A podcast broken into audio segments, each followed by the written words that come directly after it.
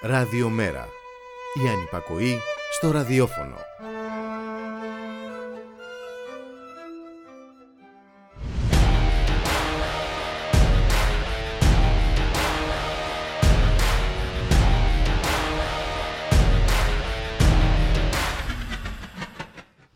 Πριν φύγει, πρόλαβε να μιλήσει με τη δουλειά του σε εκατομμύρια ανθρώπους. Έγινε και η φωνή επίσης εκατομμύριων ανθρώπων, κάνοντας γνωστή την ιστορία τους, το δράμα τους. Είμαι εκεί για να μην πει κανείς δεν ήξερα. Και ο Γιάννης Μπεχράκης ήταν εκεί καταγράφοντας την ιστορία. Μια φωτογραφία του αποτύπωνε όσα δεν θα μπορούσαν να αποτυπώσουν κείμενα και αναφορές. Και σήμερα όλοι ξέρουμε. Και αυτό που μας διαφοροποιεί είναι η θέση μας. Αν είμαστε με τον άνθρωπο ή με την κτηνοδία. Παγκόσμια ημέρα προσφύγων σήμερα και το κείμενο του Θοδωρή Τσιμπίδη, διευθυντή του Ινστιτούτου Θαλάσσιας Προστασίας Αρχιπέλαγος, τα λέει όλα. Το τραγικό ναυάγιο των προηγούμενων ημερών έρχεται να προσθεθεί σε μια σειρά εκατοντάδων άλλων στα νερά της Μεσογείου. Η πλειονότητα των οποίων έχει σταματήσει να απασχολεί ως κύρια είδηση τον εθνικό ή το διεθνή τύπο, αλλά και τους περισσότερους πολίτες. Θεωρείται πλέον είδηση ρουτίνας. Οι θάλασσες στη Μεσογείου επί πολλές χιλιάδες χρόνια μεταφέρουν αγαθά, πολιτισμό, γνώση και εμπειρία, αλλά και ολόκληρες κοινότητες ανθρώπων που απίκησαν και απικίζουν κάθε γωνία της Μεσογείου.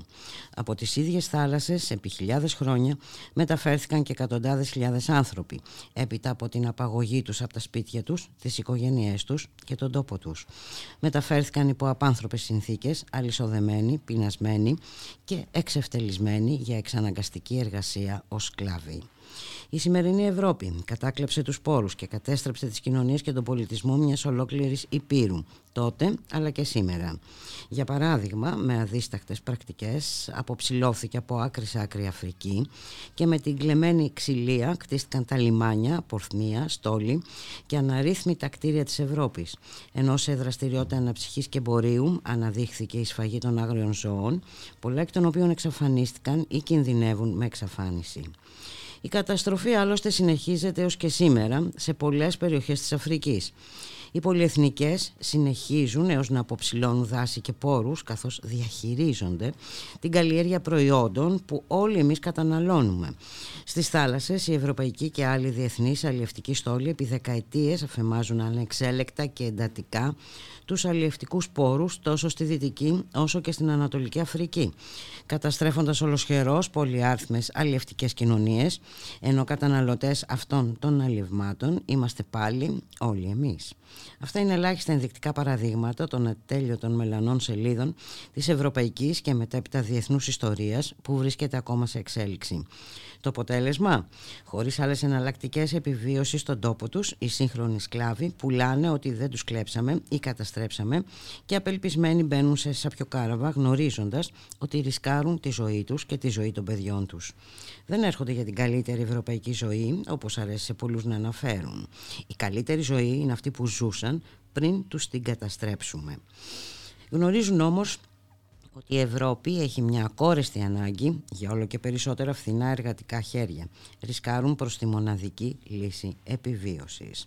Άλλωστε και οι δικές μας μνήμες είναι φρέσκες. Και εμείς οι Έλληνες πριν λίγες δεκαετίες αποτελέσαμε τα φθηνά εργατικά χέρια στα ορυχεία, εργοστάσια για πια και λάτζες της Βόρειας Ευρώπης και όχι μόνο, έπειτα από την καταστροφή και καταλήστευση της χώρας μας, που επίσης προήλθε από μια άλλη ευρωπαϊκή επέλαση και όχι από αλλόθρησκού. Κλείνοντας, καθώς κοιτάμε με πόνο τη θάλασσα όπου συνεχίζουν να χάνονται τόσοι άνθρωποι, με την ανοχή, την ενθάρρυνση και τη χρηματοδότηση του ευρωπαϊκού κατεστημένου συνειδητοποιούμε τελικά ότι έπειτα από 25 και πλέον χρόνια προσπάθειας να κατανοήσουμε τα θαλάσσια ζώα τελικά όλο και περισσότερο αδυνατούμε να κατανοήσουμε το δικό μας είδος.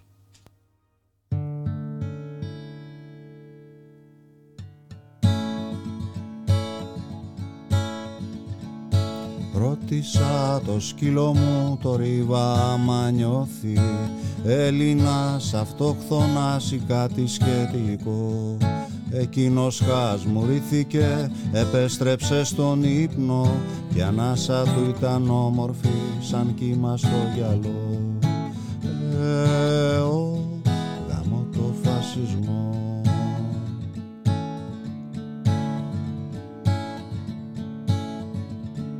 Γυρνώ στην άγρια ροδιά και τη ρωτώ τα ίδια. Αν Ελληνής αισθάνεται λουσμένη από το φως.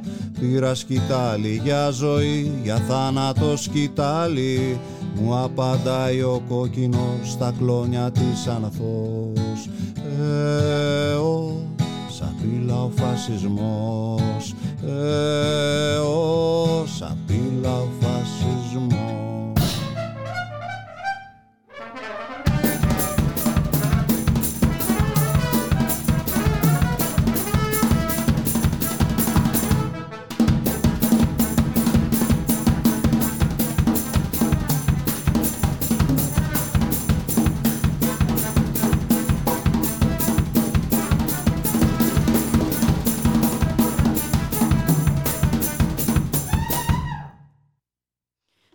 μεσημέρι φίλες και φίλοι, ακροάτριες και ακροατές. Είστε συντονισμένοι στο radiomera.gr, το στίγμα της μέρας. Στον ήχο ο Γιώργος Νομικός, στην παραγωγή Γιάννα Θανασίου, Γιώργης Χρήστου Στο μικρόφωνο η Μπουλίκα Μιχαλοπούλου. Καλώς ορίζουμε στο στούντιο το Μιχάλη Κρυθαρίδη Το δικό μας άνθρωπο. Γεια σου Μιχάλη, καλό μεσημέρι. Καλό μεσημέρι Μπουλίκα, καλό μεσημέρι και στις ακροάτρες και τους ακροατές μας. Τρίτη σήμερα, σαν τους φαντάρους θα μετράμε τις μέρες, θα φερούμε από την τζατσάρα ε, ναι, ε, την Κυριακή λοιπόν. Κοντή γιορτή. Ε, κοντή γιορτή.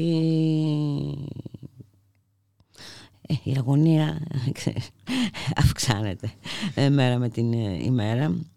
Ε, βλέποντας και όλα αυτά που συμβαίνουν γύρω μας σήμερα έχουμε παγκόσμια μέρα προσφύγων ε, ηρωνία τραγική ηρωνία τραγική ηρωνία 20 Ιουνίου και εντάξει, εμείς εδώ συνεχίζουμε να περισυλλέγουμε από τον βυθό ακριβώς του, του Αιγαίου πτώματα. Την ώρα που βέβαια οι, οι αποκαλύψεις και οι μαρτυρίες Μπούλικα είναι όλο και πιο συνταρακτικές, είναι όλο και περισσότερες οι πηγές επίσης οι οποίες καταδεικνύουν έτσι τις, ε, τις αντιφάσεις του, των, των αρχών και η προσπάθεια από την άλλη του κυρίου Μητσοτάκη, αν και δεν είναι αυτή τη στιγμή στη διακυβέρνηση του, του τόπου, ε, να επιρρήψει σε όσους εν πάση περιπτώσει αφήνουν εχμές ε, για το, για το λιμενικό. το, λιμενικό μια... το οποίο από μόνο του έτσι, ε, δημιουργεί εύλογες απορίες γιατί ε, φάσκει και αντιφάσκει. Ακριβώς. Ε, έτσι, ε, ε, εν πάση περιπτώσει θα, θα μπορούσε, λέγαμε, ο επικεφαλής του λιμενικού να πει έστω μια κουβέντα, έστω ότι προσπαθήσαμε, δεν μπορέσαμε να τους σώσουμε, κάτι τέλος πάντων. Πολύ σωστά Μπούλικα και μπας περιπτώσει να έχουμε και μια καθαρή, πιο ξεκάθαρη εικόνα. Εγώ θα σου πω ότι ε, κατά την, ε, την επίσκεψη του, του κλιμακίου του, του ΜΕΡΑ 25 Συμμαχία για τη Ρήγη στην Καλαμάτα τότε ε, αυτό το οποίο οι αρχές ε, ενημέρωσαν τον, τον Κρήτονα, τον Αρσένη και, και την υπόλοιπη έτσι, αντιπροσωπεία μας είναι πως υποτίθεται πως όλη η επιχείρηση είχε βιντεοσκοπηθεί κιόλας. Και πού το; Πού είναι αυτό το, το υλικό Πού είναι αυτό το το μπορούσε υλικό; κάλλιστα να βγει αυτή τη στιγμή να, να δεχτούμε Για το να και να επιβεβαιώσει τους ισχυρισμούς αυτό, τους. αυτό, να Ναι. δεχτούμε το επιχείρημα του κυρίου Μητσοτάκη και το οποιοδήποτε άλλο ότι αυτή τη στιγμή η χώρα και η εικόνα της βάλετε βγαίνοντας και απαντώντας ακριβώς σε όλο τον ξένο τύπο πλέον είναι και ο Guardian έχει προσθεθεί Ναι. Έχουμε μια σειρά από, από δημοσιεύματα και να απαντήσουν και να πούν ορίστε τι έκανε το λιμενικό. Αυτή είναι η, η επιχείρηση η οποία εν πάση περιπτώσει έλαβε χώρα και δεν υπάρχει καμία απολύτως ε, εχμή όσον αφορά το, το, το, το τι και το πώς χειρίστηκαν οι άνθρωποι έτσι αυτό το, το, το, το τραγικό όπως αποδείχθηκε ε, πλοίο. Αλλά δεν έχουμε κάτι τέτοιο. Και, και, και ξέρεις, ε, ε, όπως επιμένουν και τα διεθνή μέσα ενημέρωσης, ε, το λιμενικό στην καλύτερη των περιπτώσεων τους άφησε να πνιγούν. Στην καλύτερη των περιπτώσεων. Σύμφωνα με αυτά τα δημοσιεύματα. Και, να, και επειδή όλα αυτά χαρακτηρίζονται τώρα τα μέσα αναξιόπιστα, ε, να πάμε λίγο πιο, μα- μακ- πιο μακριά στο παρελθόν. Να θυμηθούμε όταν ήταν για να μας επιβληθούν τα μνημόνια, η λιτότητα και όλα αυτά. Ε, πόσες φορές είχαμε επικαλεστεί Ναι, αυτά ναι. τα διεθνή μέσα ενημέρωσης. Μμ. Ακριβώς. Ή αντίστοιχα όταν είναι να πούμε για τη μεγάλη οικονομική επιτυχία της κυβέρνησης ε, του, του κυρίου Μητσοτάκη και όλα αυτά τα οποία ακούγαμε πόσες φορές επίσης είχαν επικαλεστεί τα αντίστοιχα μέσα αλλά γενικά υπάρχει μια επιλεκτική επίκληση όταν ε, έτσι αναφέρονται στις υποκλοπές, στην παραβίαση των δικαιωμάτων ακριβώς των, ε, των προσφύγων, όλα αυτά τα οποία, εν πάση περιπτώσει, συνεχίζουν. Τις επαναπροωθήσεις, ε, πόσα δημοσιεύματα έχουμε δει. όλα αυτά ε, δείχνουν ότι εντάξει, εδώ με δεδομένη και την κατάσταση που επικρατεί δυστυχώς και στον εγχώριο τύπο, δεν πρέπει να ξεχνάμε τις θέσεις 108 και 107 οι οποίες νομίζω ότι και με την διαχείριση αυτού του, του ζητήματος επιβεβαιώνουν δυστυχώς αυτή την, την κατάσταση και βέβαια και της δικαιοσύνης επίσης που ε, βγήκε βέβαια να πούμε και εδώ και η, ε, το μέλος της, ε, της Πέγκα και, και στυλίτευσε τον κύριο Ντογιάκο και μάλιστα έκανε και έναν παραλληλισμό για τη στάση του τώρα στο συγκεκριμένο ζήτημα όπως αντίστοιχα πράγματα επιλούσε και τότε ε, και την αρμόδια ανεξάρτητη αρχή και τον πρόεδρό της για τη μυστικότητα και για όλα αυτά των, των διαδικασιών διότι το αντίστοιχο είδαμε και τώρα σε αυτό το, το έγκλημα που το οποίο συνέβη στην, στην Πύλο και για το οποίο δεν θα ενδεχομένως δεν ξέρουμε και ποτέ και τον ακριβή αριθμό των, των ανθρώπων ε, που, που χάθηκαν. Σύμφωνα, σύμφωνα με τις πακιστανικές αρχές 800 ήταν οι επιβαίνοντες ε, στο ναι. πλοίο. Ε, σίγουρα μιλάμε για πάρα πολύ κόσμο και εντάξει σίγουρα είναι μια πολύ έτσι. Υπάρχει όμως και να δούμε και την άλλη παράμετρο ε, ε, και να δούμε και τους επιζώντες έτσι, που οδηγήθηκαν στη Μαλακάσα. Τι γίνεται; Κανονικά δεν θα έπρεπε να τους δοθεί άσυλο. Χωρίς πολλές διαδικασίες. Από αυτού βλέπουμε ότι ε, έχουμε μεταφερθεί σε μια κλειστή ελεγχόμενη δομή. Δεν είναι εύκολη η πρόσβασή τους με τον έξω κόσμο και όλα αυτά ε, πράγματι βλέπουμε ότι ακόμα και αυτή η διαχείριση γίνεται με αυτόν τον, ε, τον τρόπο ενώ θα περιμέναμε ότι όπως λες και εσύ τουλάχιστον για αυτούς τους ανθρώπους που, που ζήσανε και αυτό το, το, το απίστευτο ε, σοκ ότι θα υπήρχε μια πιο ανθρώπινη αντιμετώπιση και επίσης ξέρεις βλέπουμε αυτές τις μέρες ε, τα, τα, τα, πάλι τα δημοσιεύματα τα εγχώρια τουλάχιστον με τους περιβόητους εννέα ε, διακινητές όπως ε, ναι, ακούγεται και τα λοιπά. Ε, και από την άλλη δεν έχουμε καμία μαρτυρία από τους ίδιους τους ε, ανθρώπους που ζήσαν αυτά τα, ε, τα, τα, τα, συμβάντα. Οι μαρτυρίες οι οποίες υπάρχουν είναι μαρτυρίες οι οποίες έχουν γίνει έτσι στο, στα, στα κρυφά στο πόδι. διότι ακριβώς και η στάση την οποία αντιμετωπίσαμε και με, και, με ζώρικο τρόπο. Και εμείς εκεί ήταν μια πάρα πολύ δύσκολη κατάσταση και, και είναι πραγματικά να απορρίσει και ποιος έχει να φοβηθεί αν ε, τα πράγματα δεν είναι έτσι. Δυστυχώς όμως ε, χωρίς προφανώς να, να υποκαταστούμε, να υποκαθιστήσουμε τις, ε, τις αρχές τα πράγματα μάλλον ε, δεν είναι όπως προσπάθησαν τουλάχιστον στην αρχή να τα, να τα παρουσιάσουν και βέβαια μάλλον όλη αυτή η κατάσταση την οποία βλέπουμε δείχνει την συνέχεια και την αν θες το, το, το, το, το αποτέλεσμα μιας σειράς από πολιτικές που ακριβώς εφαρμόζονται και που πολλές φορές μπορεί απλά και να μην μαθαίνουμε το τι ακριβώς συμβαίνει. Διότι,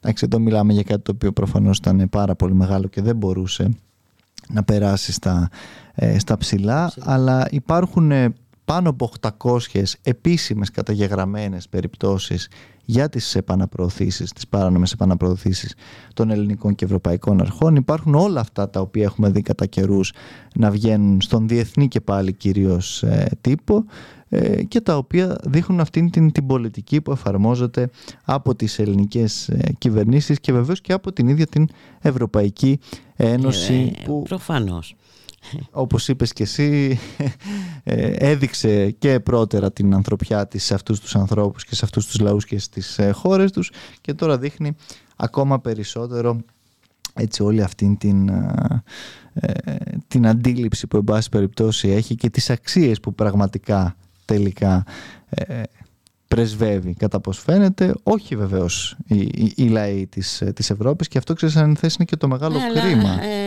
όχι λέει της Ευρώπης, αλλά βλέπεις όμως ότι ε, κάποιος δίνει δύναμη στις δυνάμεις της ακροδεξιάς. Δεν... Κοίταξε, Μπούλικα, έχεις δίκιο σε αυτό. Απλά εδώ τη δύναμη που παίρνουν οι δυνάμεις αυτές την, την παίρνουν σε μεγάλο βαθμό και από τον τρόπο με τον οποίο διοχετεύει και το σύστημα το ίδιο τη δύναμη αυτή σε συγκεκριμένες μορφές. Προφανώς ε, πάντα ήταν έτσι. η εναλλακτική. Ακριβώς, ακριβώς. Χω, χωρίς βέβαια εκεί προφανώς να μην έχουμε ευθύνες αν και, και εμείς ε, ευρύτερα ε, όταν και, λες εμείς εννοείς με την αριστερά. Α, α, ακριβώς, ε, έτσι. Ε, Εντάξει, που... εδώ τώρα εμείς ε, βλέπεις τι γίνεται, μια μικρογραφία ε, τώρα εδώ ε, ε, προεκλογικά. Έτσι. Ο ένας λέει ότι η μια βουλή αποτελούμενη από πολλά μικρά κόμματα παραπέμπει σε καθεστώτα απολυταρχικά. Ε, εδώ η, η θεωρία της ε, ναι, είναι τρομερό έτσι, και αντιφατικό και τέλος πάντων. Ε, η χαμένη, αυτή η θεωρία της χαμένης ψήφου επιστρατεύεται από πολλούς και από τον Γενικό Γραμματέα του ΚΚΕ επιστρατεύτηκε με έναν ναι, ναι, τρόπο. Το οποίο, ε, ότι το ΜΕΡΑ25 θα ξεφουσκώσει, είναι κάτι σαν το ποτάμι, ναι, είναι ναι. Σαν... Ε, εντάξει. Εντάξει, είναι πραγματικά και ξέρεις, όντως όπως το λες, δηλαδή από την ηγεσία του ΣΥΡΙΖΑ πλέον τα περιμένεις όλα διότι ξέρεις και, και, και δεν, δεν, δεν, το λέμε ανταγωνιστικά αυτό αλλά πραγματικά είναι σε μια κατάσταση πανικού και αυτό φαίνεται από όλη αυτή την και είναι και λογικό σε μεγάλο βαθμό διότι όντως η κατάρρευση ήταν ε, τόσο ε, μεγάλη και, και απότομη αν θέλεις από την άλλη όντως αυτές οι εν πάση περιπτώσει, οι απόψεις που εξέφρασε και ο Γενικός Γραμματέας του Κομμουνιστικού Κόμματος σίγουρα δεν τιμούν ε, την, ε, την ιστορία του, του Κομμουνιστικού ε, Κόμματος Ελλάδος. οποίο... Και όχι μόνο την ιστορία. Ε, δεν τιμούν και τη θεωρία του μαρξισμού-λενινισμού, την οποία υποτίθεται ότι ακολουθούν. Ναι, Έτσι, γιατί... πάση περιπτώσει. Ναι. και και τους αγώνες που έχουν ναι. δώσει, εντάξει, τουλάχιστον οι άνθρωποι ε, που προέρχονται ή εν πάση περιπτώσει ανήκουν ακόμα στο, στο ΚΚΕ. Σε κάθε περίπτωση εμείς ε, Μπούλγα και αυτό ήταν και το μήνυμα που και χθες εδώ στην κεντρική ε, προεκλογική συγκέντρωση στην, στην Αθήνα, στην πλατεία Σανταρόζα, αλλά και τις επόμενες μέρες και την Πέμπτη στην, στη Θεσσαλονίκη στο Άγαλμα Βενιζέλου. Ε, εμείς κοιτάμε τους, ε, τους πολίτες έτσι και έξω στα, στα μάτια και ε, τους θέτουμε το το ερώτημα εκείνο το οποίο θεωρούμε ότι είναι το, το πραγματικό δίλημα για τις επόμενες εκλογές. Διότι καλώς κακώς την κυβέρνηση την ξέρουμε τον, με τις επόμενες ναι. μέρες. Εντάξει, κακά τα ψέματα. Και την ξέρουμε και, και ξέρουμε τι μας περιμένει. Εδώ ακούμε ήδη ναι. και διαβάζουμε και ακόμα και τις συνθέσεις του Υπουργικού Συμβουλίου. Αν θα πάει η κυρία Κεραμέως στο άμυνα, στο υγείας, Είχαμε μια της... χασίλα, συγγνώμη κιόλας. Δεν μπορώ. Είναι άλλο ζήτημα. Το ζήτημα λοιπόν είναι τι αντιπολίτευση θα έχουμε. Και εκεί ακριβώς είναι που ε, θεωρούμε ότι είναι στο χέρι του, του κόσμου εάν έχοντας δει έτσι όλα αυτά τα, τα χρόνια την, τη στάση, τις θέσεις έτσι και ε, τους αγώνες που, που έδωσε το, το, το ΜΕΡΑ25 μέσα και έξω από τη Βουλή αν θεωρεί ότι αυτή η φωνή πρέπει έτσι να είναι στην, ε, στην επόμενη Βουλή. Εμείς θεωρούμε πραγματικά πως για να μπορούν να έχουν μια σειρά από τέτοιες διεκδικήσεις, από κινήματα, από πρωτοβουλίες φωνή στην επόμενη ε, κοινοβουλευτική περίοδο είναι ε, ε, επιτακτική ανάγκη του να υπάρχει το ΜΕΡΑ25 Συμμαχία για τη ρήξη στην, ε, στη Βουλή με δεδομένη ακριβώς και αυτή την αυτοδυναμία τουλάχιστον, αν όχι παντοδυναμία που καταγράφεται mm-hmm. ενός πολύ επικίνδυνο όπως είδαμε και τα προηγούμενα χρόνια καθεστώτος και αυτό θα προσπαθήσουμε αν θες και τις επόμενες μέρες και το επόμενο διάστημα να επικοινωνήσουμε παντού ε, σε όσο έτσι, περισσότερο κόσμο γίνεται διότι ξέρεις πολύ καλά ότι αν ο, ο αποκλεισμός πριν από τα ε, συστημικά μέσα εν πάση της ολιγαρχίας ήταν μεγάλος τώρα που έχουν και την, ε, τη δικαιολογία είναι ακόμα μεγαλύτερος. Ναι. Σε κάθε περίπτωση πάντως τα, τα μηνύματα που τουλάχιστον έτσι λαμβάνουμε σε όλες αυτές τις τις συγκεντρώσεις οι οποίες γίνονται και λαμβάνουν χώρα είναι ε, πολύ θετικά. Πολλοί κόσμος ε, όντως ε, έχει, εν πάση μπορεί να θεωρούσε και όλος ήταν δεδομένη η είσοδος τότε στη, στη Βουλή και υπήρχε γενικά μια τέτοια προσέγγιση. Ε, δηλώνει τώρα έτσι πιο, πιο αισιόδοξος και, και σίγουρος για αυτό το οποίο θα πράξει στις 25. Σε καμία περίπτωση εμείς έτσι δεν εφησυχάζουμε, περιμένουμε μέχρι, τελευταία μέρα. μέχρι την τελευταία μέρα. Αυτή η μάχη ούτως ή άλλως δίνεται ψήφο-ψήφο και θα δοθεί μέχρι την τελευταία στιγμή και πραγματικά ελπίζουμε και πιστεύουμε πως ε, θα κερδιθεί η Μπουλικά. Ναι, και πρέπει να κερδιθεί και όχι μόνο σε σχέση με την ε, αυτοδυναμία της κυβέρνησης, αλλά όπως είπες και εσύ και στο ε, ποιοι θα είναι στην αντιπολίτευση. Ναι. Ε, δηλαδή εδώ βλέπουμε ότι υπάρχουν πολλές πιθανότητες να μπει στη Βουλή η νίκη, ε, η πλεύση ελευθερίας με όλα αυτά που πρεσβεύονται από, αυτά τα δύο, από αυτούς τους δύο σχηματισμούς. Που δεν είναι και πολύ ξεκάθαρα βέβαια. Τουλάχιστον για το ναι. ένα είναι ίσως και πιο ξεκάθαρο. Για την νίκη νομίζω ναι. είναι πιο ξεκάθαρο. Ξεκάθαρο και πιο αποκρουστικό σίγουρα. Ε, το άλλο τώρα εντάξει, είναι λίγο πιο αγάπης και τέτοια, ναι, OK. Okay. Εν πάση περιπτώσει. Και εγώ Μιχάλη. ναι. Κοίταξε, είναι αλήθεια πράγματι σωστό ότι είναι καλό να υπάρχει πολυφωνία στην, ε, στη Βουλή, αλλά δεν είναι καλό να υπάρχει κακοφωνία. Έτσι. Ε, προφανώς οποιοδήποτε αν θέλεις πιστεύει και όλα στην απλή αναλογική θεωρεί ότι το να εκφράζονται όλο και περισσότερες δυνάμεις ε, και κοινοβουλευτικά είναι κάτι το, το οποίο συμβάλλει στην, στη δημοκρατία. Αυτό όμως έχει να κάνει και με το να εκφράζονται και πραγματικά και, και πολιτικά. Γιατί μέχρι στιγμής δεν έχουμε δει και ιδιαίτερα ιδιαίτερες πολιτικές εκφράσεις από διάφορους χώρους ε, ή ο τόσο ότι έχουμε δει δεν είναι και ιδιαίτερα ε, πιστικό. Σε κάθε περίπτωση οι πολίτες είναι αυτοί έτσι οι οποίοι και κρίνουν και αποφασίζουν και ε, θα αποφασίσουν και στις, στις 25 για το ποια θα είναι ακριβώς αυτή η σύνθεση της επόμενης Βουλής και ποια η σύνθεση της αντιπολίτευσης στην επόμενη Βουλή και για το αν έτσι θέλουν να υπάρχει μια πραγματικά αριστερή ε, οικολογική, ε, μαχητική αντιπολίτευση. Για μας αυτή η, η φωνή μπορεί να είναι μόνο ε, το ΜΕΡΑ25 Συμμαχία για τη Ρήξη στην επόμενη Βουλή. Ε, Μιχάλη θα μας πεις για το μήνυμα του Ken Loach.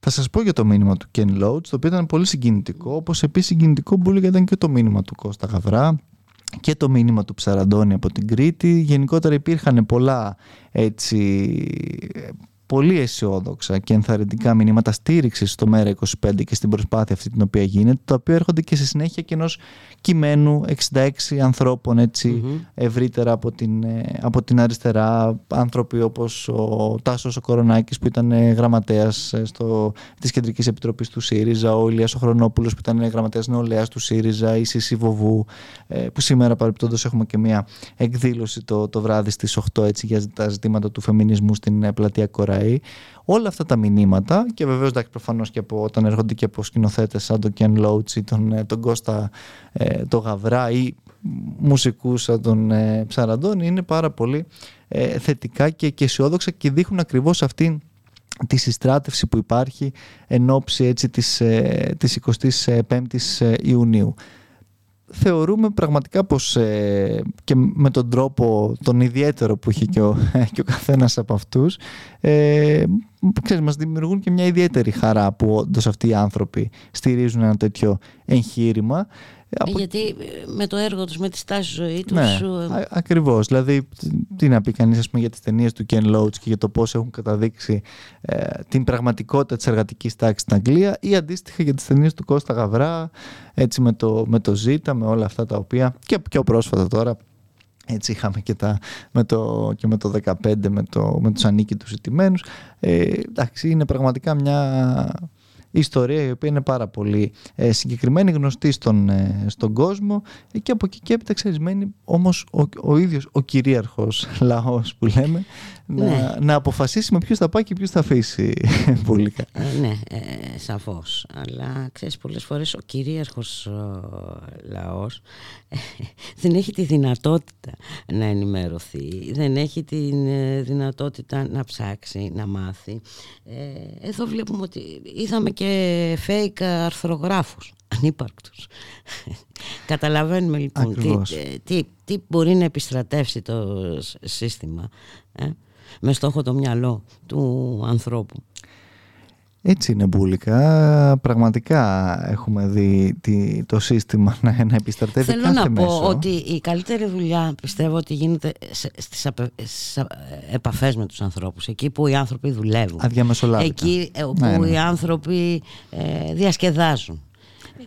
Πράγματι, απλά ακόμα εκεί και... που οι άνθρωποι κινητοποιούνται. Απλά ακόμα και εκεί δυστυχώς επειδή ακριβώς αυτοί οι άνθρωποι έχουν ζήσει πάρα πολλά χρόνια μια πολύ δύσκολη και που σε μεγάλο βαθμό έτσι κακά τα ψέματα για κάποιους μπορεί να είναι πολυτέλεια ακόμα και το να πάει σε μια συγκέντρωση ή το να βρεθεί κάπου ναι, έτσι πολλοί κόσμος δουλεύει 10 ώρα, 12 ώρα, παλεύει καθημερινά για το πώς θα βγάλει πέρα το μήνα, πώς θα πληρώσει τη δόση, το νίκη, όλα αυτά τα οποία βλέπουμε. Όπου προφανώς ε, και δεν δε, δε θέλει καν να ακούει για αυτά τα οποία σημαίνει και πολλές φορές δεν μαθαίνει κιόλας. Δεν μαθαίνει ε, πολύ συγκεκριμένα και επιλεκτικά. Ας πούμε, διαβάζω εδώ, Φερρυπίν, μια ε, είδηση στο, στο Press Project ε, ότι υπάρχει όλη αυτή η συζήτηση με το περιβόητο δημοσιονομικό σύμφωνο και όπου επί της ουσίας η Γερμανία αλλά και άλλες ε, Θέλει επιστροφή στη δημοσιονομική λιτότητα. Ακριβώς. Σταθερά έτσι. και αταλάντευτα. αυτό είναι κάτι που επί της ουσίας δεν θα δεις και δεν θα ακούσεις ε, συχνά πυκνά ε, αλλού διότι γίνεται μια συζήτηση τάχα μου δίθεν για αυξήσεις ε, μισθών ε, τάχα μου δίθεν για μειώσεις φόρων όλα αυτά τα οποία όμως στο ίδιο το μεσοπρόθεσμο που είχε στείλει και η κυβέρνηση του κ. Μητσοτάκη όταν ήταν κυβέρνηση ακόμα δεν επιβεβαιώνονται διότι ακριβώς υπάρχει αυτή η περιβόητη επιστροφή στους γνωστούς στόχους εκείνους, ο οποίους προφανώς όχι μόνο ο κ. Μητσοτάκης, όλοι όσοι αποδέχονται αυτό το πλαίσιο έχουν δεσμευτεί και οι, οι στόχοι αυτοί δεν αφήνουν ακριβώς τα περιθώρια ούτε για να υπάρχει πραγματικό εσύ, δεν το ακούσαμε τώρα, έχουμε φτάσει στο σημείο να ακούμε ε, το, τη Νέα Δημοκρατία του κ. Μητσοτάκη να μας λέει ότι θα είναι η προτεραιότητά της το, το ΕΣΥ, έτσι, το ΕΣΥ που επί πανδημίας είδαμε ε, που, που έφτασε ενώ υπήρχαν τότε όντως τα περιθώρια τα δημοσιονομικά να γίνουν κάποιες ναι, βελτιωτικές ναι. παρεμβάσεις και κινήσεις ή ακούμε Φερρυπίν ότι θα επιστρέψει λέει στο, από το, ε, στο δημόσιο τις μετοχές του νερού ναι, ε, τι ψέμα και αυτό και το είδα σε πρωτοσέλιδα χθες και Όχι, τα νεύρα μου. Το, απίστευτο Όχι, ψέμα ε, Συγγνώμη, δεν είναι η απόφαση, δεν έχει αποφασίσει το Συμβούλιο της Επικρατείας. Και όχι μόνο λοιπόν. μπουλικά. Ε. Ενώ έχει αποφασίσει το Συμβούλιο της Επικρατείας, αν θυμάσαι καλά, Μια είχαν νο, νομοθετήσει την επόμενη κιόλας μέρα ότι επί της ουσίας παρακάμπτουν την απόφαση αυτή. Δημιούργησαν τη ρυθμιστική αρχή η οποία παρακάμπτει την απόφαση αυτή και τώρα ξαφνικά προεκλογικά μας λένε ότι θα. Ε, θα. Γιατί θα. δεν το κάναμε, ποιος τους εμπόδισε; Υπήρχε και, υπήρχε και μια. Μα υπήρχε και η, επιτροπή, απόφαση. Υπήρχε η επιτροπή συμμόρφωσης τους ΣΤΕ και είπε: Σας βάζουμε και ένα χρονικό περιθώριο για να συμμορφωθείτε στην απόφαση. Εντάξει, είναι ε, δυστυχώς ε, τόσο μεγάλος ο, ο εμπεγμός αυτός, αλλά ξέρεις, ε, ε, έχουμε συνηθίσει πλέον να βαφτίζουν το, το κρέας ε, ψάρι έχοντας γενικά ναι, και τη γνωστή παντοδυναμία. Δεν ξέρω, αυτό δεν συνηθίζεται. Ε, τουλάχιστον εγώ δεν μπορώ να το συνηθίζω. Με εξοργίζει ε, αφάνταστα. Και το άλλο, να πούμε και το άλλο ότι η Ευρωπαϊκή Επιτροπή θα ζητήσει σήμερα από τα 27 κράτη-μέλη να συνεισφέρουν δεκάδες δις ευρώ για επιπλέον για να συμπληρώσουν τον προϋπολογισμό της Ευρωπαϊκής Ένωσης για την περίοδο 2024-2027. Και γιατί θέλουν 50 δις οι Βρυξέλλες. Για να στείλουν στο Κίεβο. Για την οικονομική στήριξη της Ουκρανίας. Ναι, ναι. Ε, και, και μιλάμε ε, όχι για την οικονομική στήριξη των πολιτών της ε, Ουκρανίας. Ε, ε, ε, εννοείται. Για να, για, να, για να το έχουμε και λίγο καθαρά στο μυαλό Μιλάμε ουσιαστικά για να στηριχτεί το στρατιωτικό πολεμικό οικονομικό σύμπλεγμα. Αυτό είναι η στήριξη αυτή, η οποία επί της ουσίας συνδράμει την ε, αντεπίθεση και όλα αυτά τα οποία συζητάμε την ώρα που κανένας δεν θέτει στο τραπέζι των συζητήσεων ειρηνευτικές συνομιλίες. Όχι, ε, πρώτα απ' όλα είναι σαν να μην υπάρχει ο πόλεμος. Ναι, ναι. Έτσι, ή να υπάρχει κάτι Υπάρχουν που γίνεται τα κάπου. Του... Ο λογαριασμός του μόνο. ο λογαριασμός, μπράβο. Σαν να γίνεται κάπου πολύ μακριά που δεν, δεν μας αφορά. Είναι σε άλλο πλανήτη αυτό που γίνεται. Ναι. Καμία συζήτηση. Τίποτα. Ακριβώς αν και να πούμε ότι είχε ένα ενδιαφέρον χθες η συνάντηση του Υπουργού Εξωτερικών των Ηνωμένων Πολιτών με τον, τον Κινέζο ε, πρόεδρο, διότι και εκεί οι σχέσεις έχουν φτάσει σε ένα σημείο το οποίο, εν πάση περιπτώσει, είναι εξαιρετικά επικίνδυνο αν σκεφτούμε γιατί ε, δυνάμεις μιλάμε, διότι έτσι δεν πρέπει να ξεχνάμε ότι αυτή τη στιγμή ουσιαστικά η Ευρωπαϊκή Ένωση είναι ανύπαρκτη σε όλο το γεω, παγκόσμιο γεωστρατηγικό. Υπάρχει η ουρά, των ΗΠΑ και, του ΝΑΤΟ. Ακριβώς. Ναι. Ε, και, εν πάση περιπτώσει, εντάξει, δεν είναι ότι υπήρξαν κάποια αποτελέσματα και αυτά, αλλά το ότι δεν πηγαίνουμε τόσο ε, ε, σε, σε, σε, μια περίοδο ακόμα μεγαλύτερης έντασης όπως βλέπουμε δυστυχώς ε, συνολικά είναι κάτι το οποίο είναι σημαντικό διότι κατά τα άλλα δεν πρέπει να ξεχνάμε ότι πέρα από τον πόλεμο, πέρα από όλα αυτά τα οποία συζητάμε, υπάρχει και ένας πλανήτης για τον οποίο κάποια στιγμή πρέπει να συζητήσουμε. Α, εκεί να δεις, όπου εκεί έχουν πάει παραπίσω δυστυχώς όλα εκείνα τα οποία θα έπρεπε Κάτι κανονικά. Κάτι για πράσινες ενέργειες και δεν συμμαζεύεται. Ακούμε μόνο. Εντάξει, αυτός είναι ο, να, οι, οι πράσινες business ουσιαστικά. Δεν είναι, το, οι, οι ανάγκες που πραγματικά υπάρχουν είναι οι, οι, οι ανάγκες των συγκεκριμένων που ούτως ή άλλως εξυπηρετούνται πάντα ε, και διαχρονικά. Έτσι. Λοιπόν, ε, οι παγετώνες των Ιμαλαίων λιώνουν με πρωτοφανείς ρυθμούς. Ναι, α, α, αυτά ακριβώς. Ε, Απειλώντας φυσικά να προκαλέσουν επικίνδυνες πλημμύρες, αλλά και έλλειψη νερού στους ανθρώπους που ζουν στην περιοχή, σύμφωνα με έκθεση που δημοσιεύθηκε. Τώρα, αν αυτοί οι άνθρωποι που δεν έχουν να πιει νερό ε, θελήσουν να φύγουν από τις περιοχές τους και να έρθουν κατά εδώ, θα, θα τους πνίξουμε στον, ε, στο, Αιγαίο. στο Αιγαίο. Αυτό ακριβώς. Ε, ε αυτό είναι το, το, το μεγάλο δράμα πράγματι το οποίο συζητάμε. Σήμερα τι έχει το πρόγραμμα από εκδηλώσεις; Σήμερα έχουμε στις, ε, στις 8 αν δεν κάνω λάθος στην, ε, στην Κοραή ακριβώς αυτή τη συζήτηση για ε, τα, τα, τα φεμινιστικά τα ζητήματα. Τα δικαιώματα υπό απειλή, στις η άνοδος είναι. του νεοσυντηρητισμού. Ναι, είναι στις 8. Ωραία. Και επίσης να σου πω ότι και στη Λάρισα μια... έχουμε ομιλία. Ναι. Υπάρχει και στη Λάρισα όντως μια κεντρική ομιλία με τον Κλέον τον Γρηγοριάδη, την Ηρώτη Διώτη που είναι έτσι από εκεί, τον Δημήτρη τον Ζερβουδάκη ε, και βέβαια επίσης να σου πω ότι υπάρχει και ένα ακόμα Μία ακόμα έτσι, εκδήλωση με ενδιαφέρον εδώ στην, στην Αθήνα, στο κυπάκι της, ε, της Τσαμαδού. Τσαμαδού, στα Εξάρχεια. Στα Εξάρχεια. Uh-huh. Επίσης νομίζω στις 8 θα τα πείτε μετά... Θα τα πούμε με την κυρία Κορονέου. Α, που είναι και, ο, και ομιλήτρια στην, στην εκδήλωση που και αυτή έχει έτσι, ένα ενδιαφέρον ακριβώς ε, ευρύτερα για όλες τις διεργασίες. ακριβώς. της αριστεράς εν ώψη της 25ης ε, Ιούνιου που λέγαμε. Να σε ευχαριστήσω πολύ, Μιχάλη Κρυθαρίδη. Καλή συνέχεια. Θα τα πούμε και αύριο. Καλώς εχόντων βέβαια πάντα των πραγμάτων. Από μεθαύριο βλέπουμε τι θα γίνει. Βλέπουμε. να σε καλά. Γεια σας. Περασμένα ξεχασμένα όσα ζήσαμε Ένα έχω να σου πω πως τη γαμίσαμε Δεν υπάρχει πίσω γύρισμα για μας τους δυο Ήμουνα ελαστικός και εσύ εγωίστρια. Ήμουν αριστερός και εσύ καπιταλίστρια. Ήσουν αθαμώνα σε πρωτοκλασσά τα μαγαζιά. Μα εγώ ξέρω να παγκάκι Γνωρίζω το περιπτέρα Πίνω την πύρα από το κουτάκι Κι είμαι από τα καλά παιδιά. Εσύ κυρία θες να μείνεις κι εγώ απλά περαστικός Εσύ απλά έχεις και τα δίνεις. Κι εγώ καρμύρης και φτωχός. Και ταξικά Το πράγμα δεν τσουλάει Το ξέρω δεν σου πάει. Να τα έχεις με φτωχό. Μα και φροηδικά Να σου εξηγήσω μέρη σε άγει και σε φέρει το υπερεγώ Κρίμα όμως πολλά κάποτε τελειώνουνε. Πάμε λίγο πιο ρίχα για να πατώνουμε Και οι άγκυρες ατάκες θα είναι πάντα μενού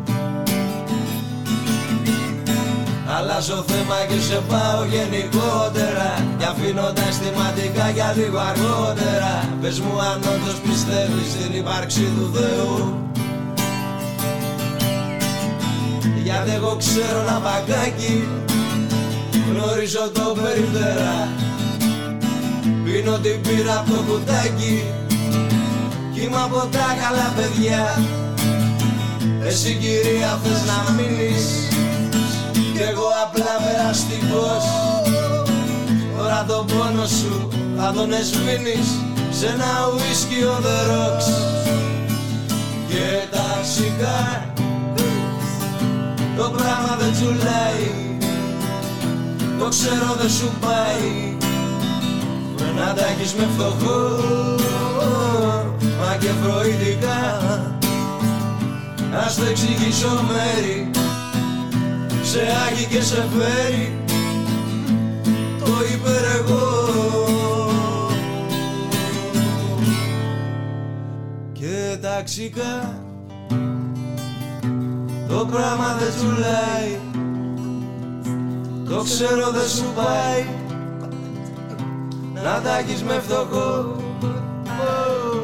Μα και φροήθηκα να σου εξηγήσω μέρη σε άγει και σε φέρει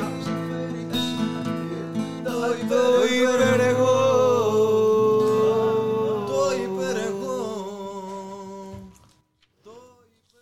Ραδιομέρα.gr, η ώρα είναι 1 και 34 από το λεπτά. Στον ήχο Γιώργος Νομικός, στην παραγωγή Γιάννα Θανασίου Γιώργης Χρήστου. Στο μικρόφωνο η Μπουλίκα Μιχαλοπούλου, Παγκόσμια ημέρα προσφύγων σήμερα. Και ε, το ζητούμενο για διαφύλαξη της ανθρώπινης ζωής ε, παραμένει. Ε, και μοιάζει ηρωνική αυτή η Παγκόσμια ημέρα. Με φόντο βέβαια το έγκλημα γιατί περί αυτού πρόκειται όπως και να το δει κανείς, το έγκλημα στην Πύλο.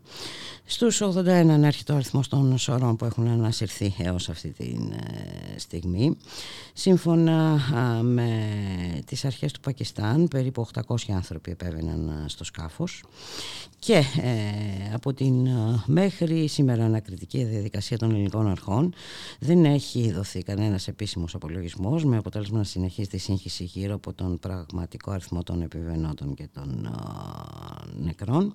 Σήμερα αναμένεται να απολογηθούν στον ανακριτή οι εννέα Αιγύπτιοι που έχουν συλληφθεί ως διακινητές. Ε, σύμφωνα με δηλώσεις ενός εκ των συνηγόρων, ο εντολέας του που απολογήθηκε πρώτος, αρνείται τις κατηγορίες που τον βαρύνουν. Έχουμε δει ανάλογες προσπάθειες στο παρελθόν να ε, στοχοποιηθούν ως διακινητές ε, πρόσφυγες με, οι οποίοι καταδικάστηκαν αρχικά σε πολλά χρόνια και στη συνέχεια αθώθηκαν Έχουμε και μία απόφαση από το Ευρωπαϊκό Δικαστήριο. Δικαίωσε 67 μετανάστες που φιλοξενήθηκαν εντός εισαγωγικών βέβαια στο κήτη της Λέσβου την περίοδο 2017-2018. Να καλωσορίσουμε την κυρία Εφη είναι Γενική Συντονίστρια Αλληλεγγύης Λέσβου. Καλό σας μεσημέρι κυρία Λατσούδη. Καλό σας μεσημέρι. Ευχαριστώ για την πρόσκληση. Εμείς ευχαριστούμε που ανταποκριθήκατε. Ε, και τι να πει κανείς ε, κυρία Λατσούδη. Είναι ένα δράμα αυτό που ζούμε που έρχεται από το πολύ μακρινό παρελθόν. Εμείς το ζούμε τώρα τα τελευταία δέκα χρόνια πολύ έντονα και δυστυχώς ε, η πολιτική της Ευρωπαϊκής Ένωσης και ο ρόλος που έχει δεχτεί να παίξει η Ελλάδα σαν το μαντρόσκυλο των, ε, της Ευρώπης ε, φρούριο ε, μας προειδεάζει και για νέα εγκλήματα κυρία Λατσούδη. έτσι δεν είναι χρόνια. Είναι πάρα πολλά τα χρόνια που μετράμε νεκρού. Απλά δεν είχαμε ποτέ τόσο μεγάλους αριθμούς κοινωνικού. Αυτό ήταν κάτι που ξεπέρασε ε, κάθε φόβο μας και κάθε φιάλτη που μπορούσαμε να έχουμε βλέποντας τους νεκρού που μετράμε στο Αιγαίο και στα Ινδονέζια. Είναι πολλά τα χρόνια που έχουμε. Στην Τριλίνη δηλαδή μετράμε ε, το νοικοταφείο από το 2002 έχουμε ανθρώπους που αν μπορείτε, ε, κυρία Λατσούδη, λίγο να μετακινηθείτε για να ακούγεστε καλύτερα. Ε... Το, το σήμα, ναι. Α, α εντάξει. Ναι, ναι, τώρα σας ακούμε κάπως καλύτερα. Ακούτε τώρα; Ναι, ναι, σας ακούω. Συνεχίστε τις σκέψεις Αυτό, δηλαδή δεν είναι. Είναι ένα φαινόμενο που είναι πολλά χρόνια, το αντιμετωπίσαμε σιωπηλά και σαν κοινωνία δηλαδή. Ε, και είναι τρομακτικό. Και αυτή τη στιγμή νομίζω καλούμαστε να κάνουμε κάτι. Φτάσαμε βέβαια σε κάποια, ξεπεράσαμε κάθε όριο. Και ελπίζουμε ότι τουλάχιστον θα μπει ένα φρένο από την κοινωνία. Κυρίως γιατί τις αρχές δεν βλέπουμε αυτό καμία τους κυβερνώντες καμία διάθεση. Το αντίθετο μάλλον. Ε, ε, προφανώς ε, το, όπως λέτε και εσείς το αντίθετο. Το, το, το ανησυχητικό είναι ε, και αυτό που μας φοβίζει είναι μην το συνηθίσουμε το τέρας κυρία Λατσούδη. Δηλαδή μην φτάνουν να περνάνε αυτές, αυτά τα τραγικά συμβάντα ως απλή αριθμοί μπροστά μας ναι, αυτό είναι το πιο τρομακτικό, η πιο τρομακτική και επικίνδυνη πλευρά είναι αυτή. Φανταστείτε ότι έχουμε τόσες απώλειες ανθρώπων. Ε, απ' την άλλη, είναι μια κοινωνία η οποία σιωπά. Δηλαδή είναι πολύ σοβαρό. Ναι, είναι ε, πολύ σοβαρό βέβαια, υπάρχουν αντιστάσεις, ε, το είδαμε και στις ε, διαδηλώσεις, αλλά δεν είναι κάτι που πρέπει να έχει και μια ημερομηνία λήξης, δηλαδή συμβαίνει κάτι σήμερα, κινητοποιούμαστε και αύριο το ξεχνάμε. Ακριβώς. Και αυτό θέλει πολλή δουλειά από όλους μας. Δεν είναι εύκολο, γιατί υπάρχει και αντίσταση σε τόσο πόνο και σε τόσο τρόμο που, που ζούμε υπάρχει αντίσταση μέσα μας. δηλαδή αυτό το ναυάγιο, για παράδειγμα, είναι πολύ δύσκολο ε, ε, για μας που έχουμε δουλέψει στα σύνορα και έχουμε περιθάσει συγγενείς και έχουμε, έχουμε δίκαια ένα δηλαδή χρόνια τώρα. Αυτό ξεπερνάει, δηλαδή δεν μπορούμε καν να το φέρουμε στο μυαλό μας εύκολα αυτό που συνέβη. Δηλαδή μας ξεπερνάει. Ναι, ε, και δεν είναι μόνο τα, τα θύματα, ε, κυρία Λατσούδη. Δεν είναι μόνο τα, αυτοί που χάνουν τη ζωή τους. Είναι και αυτοί ε, που επιβίωσαν και οι συνθήκες στις οποίες καλούνται να ζήσουν. Έτσι, δηλαδή, οι συνθήκες στα κέντρα κράτησης πραγματικά είναι απάνθρωπες αυτό χαίρομαι που το λέτε, γιατί αυτή είναι μια άλλη πλευρά. Δηλαδή, αυτοί οι άνθρωποι είναι θύματα, επιβίωσαν και τους τιμωρούμε γιατί επιβίωσαν. Έτσι. Καμία, κανένα σεβασμό, κανένα μέτρο προστασία. Γιατί αυτό που είδαμε, που έχω δει και χειρότερα να σας πω, ανθρώπους που πάνε κατευθείαν να πηγαίνουν στη Μόρια ή πηγαίνουν σε ένα αστυνομικό τμήμα. Mm-hmm. Έχουμε δει χειρότερα.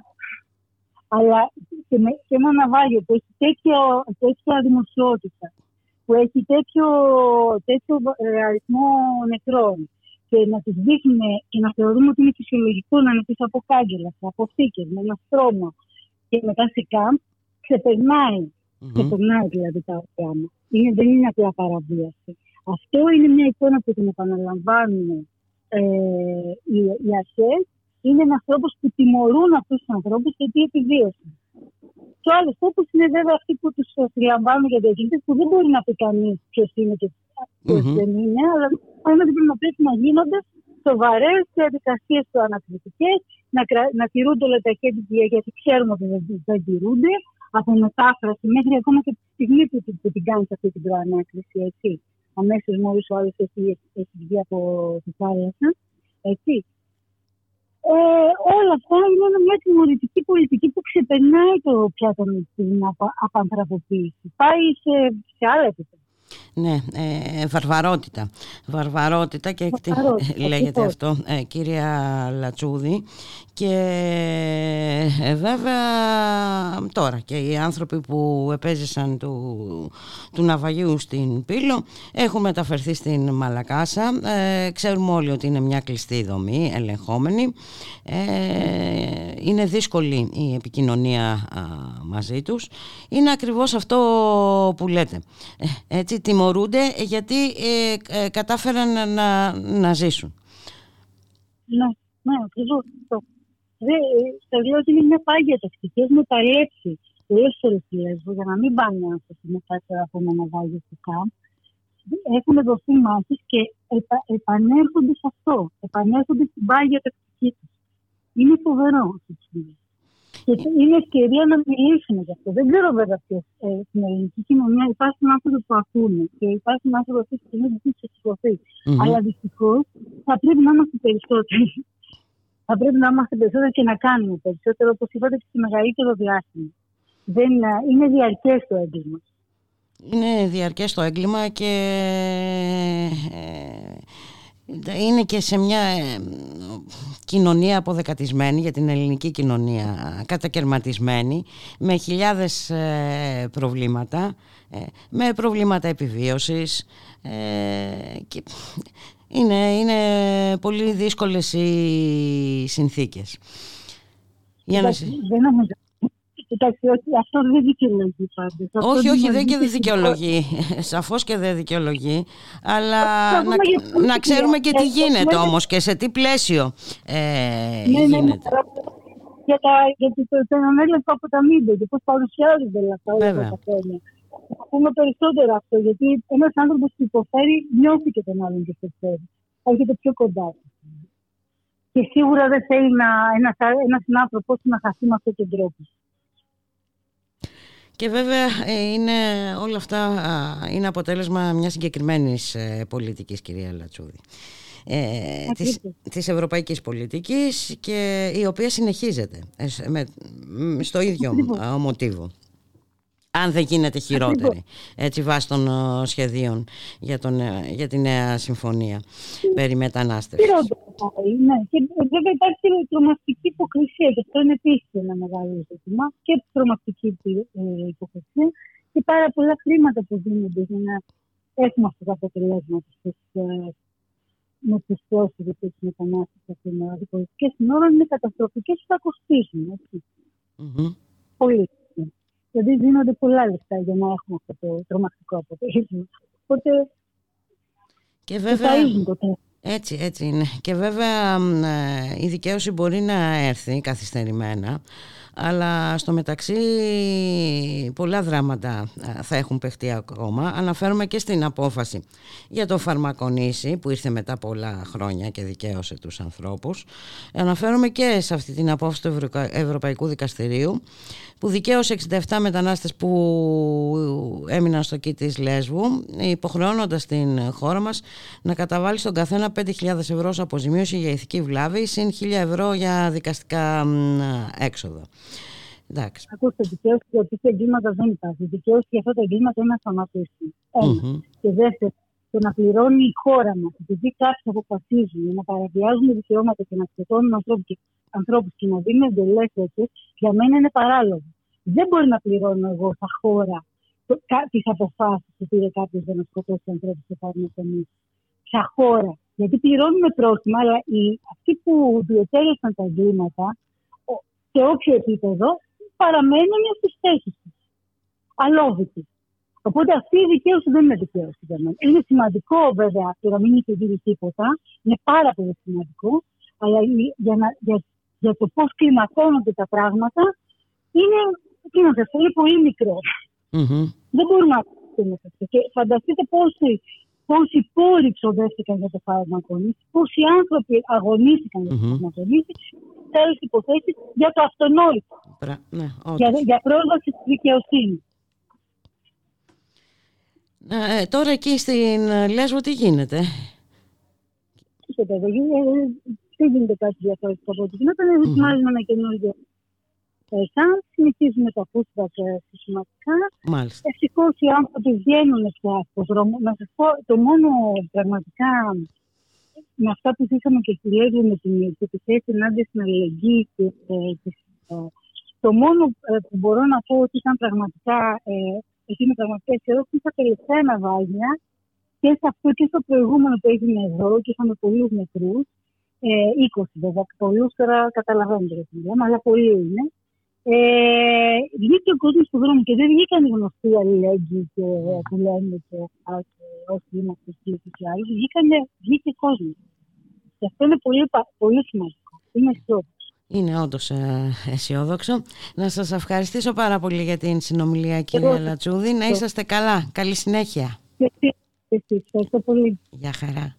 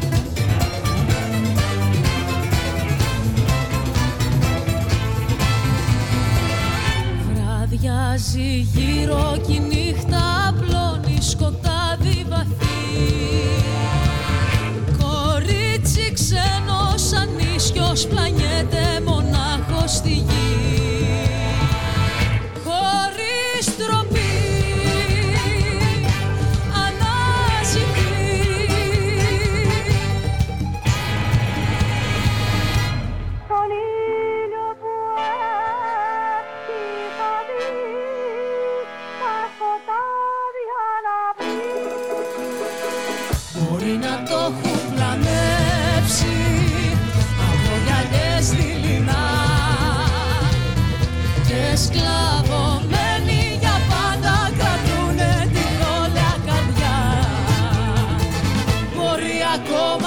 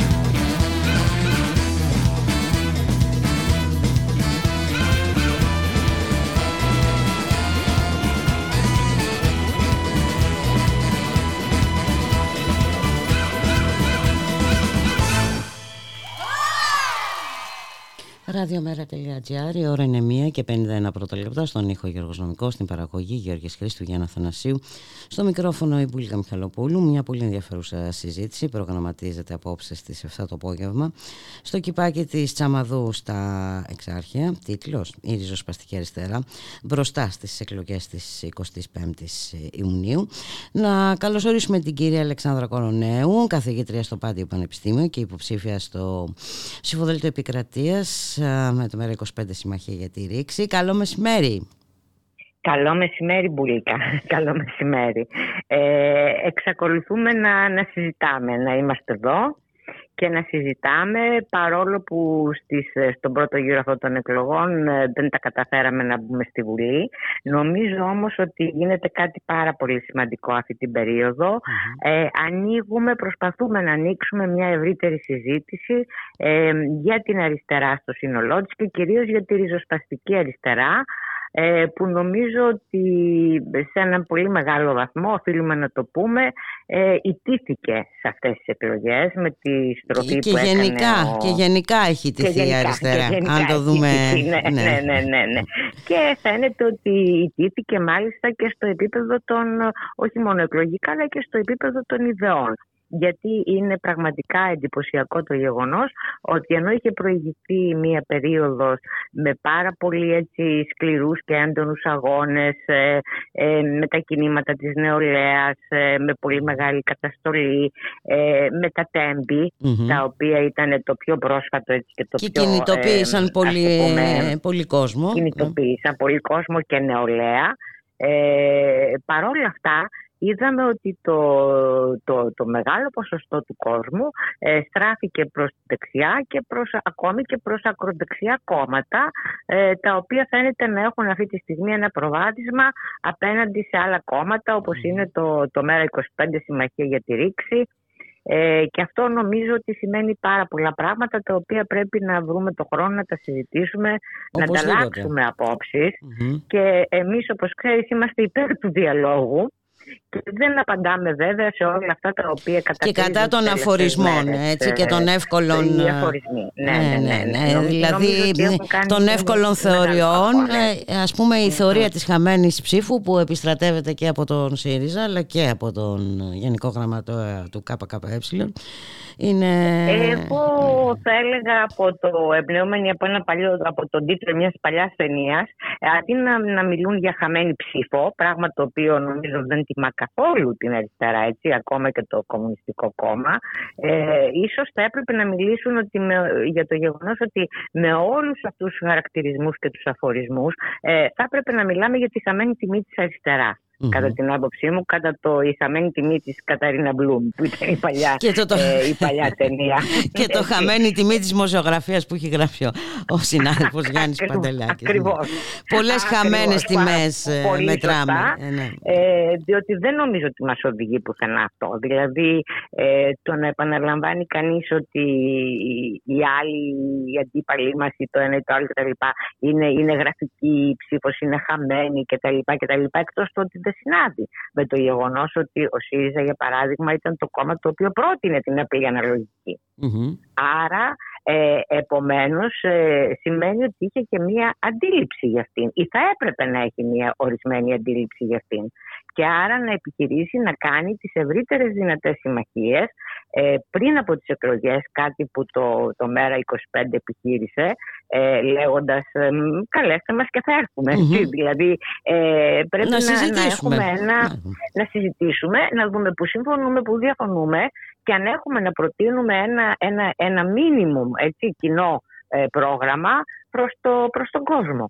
Νομίζω ότι το γεγονός ότι αυτό δεν έγινε, αυτό και αν είναι χαμένη τιμή της αριστεράς, έτσι και χαμένη τιμή ε, της απλής και ήταν και αυτό που δεν είχε, είχε το αντίθετο αποτέλεσμα. Δηλαδή, θέλω να πω ότι ε, ο κόσμος, ο ευρύτερος κόσμος, αντιλήφθηκε πάρα πολύ καλά ότι από τη μία πλευρά είχε μία δεξιά η οποία παρά τις όποιες ενδοοικογενειακές, να το πω έτσι, διαφωνίες εμφανιζόταν ε, συμπαγής, ε, τολμηρή, ε, σταθερή απέναντι σε μια αριστερά η οποία πραγματικά δεν κατάφερε να δώσει ένα στίγμα να εμπνεύσει, επομένως, διότι δεν αρκεί να λες ότι τα πράγματα είναι, είναι, είναι άσχημα πρέπει και να μπορείς να εμπνεύσεις ότι υπάρχει και μια ελπίδα διεξόδου από, αυτό από αυτή την κατάσταση. Ακριβώς. Ε, ναι, ακριβώς. Δεν αρκούν οι καταγγελίες και πρέπει να υπάρχει να εκπέμπεται και ένα θετικό μήνυμα. Ε, ε. Όχι, πρέπει και, ναι, ναι, εννοώ ένα θετικό μήνυμα με την έννοια ε, ε, ενός εφικτού ρεαλιστικού προγράμματος και, που να έχει κάτι να πει στους ανθρώπους οι οποίοι πραγματικά υποφέρουν και όχι γενικόλογα πράγματα θα έλεγα εγώ στα οποία ε, τα προηγούμενα χρόνια η αριστερά είχε αντιπαρατεθεί.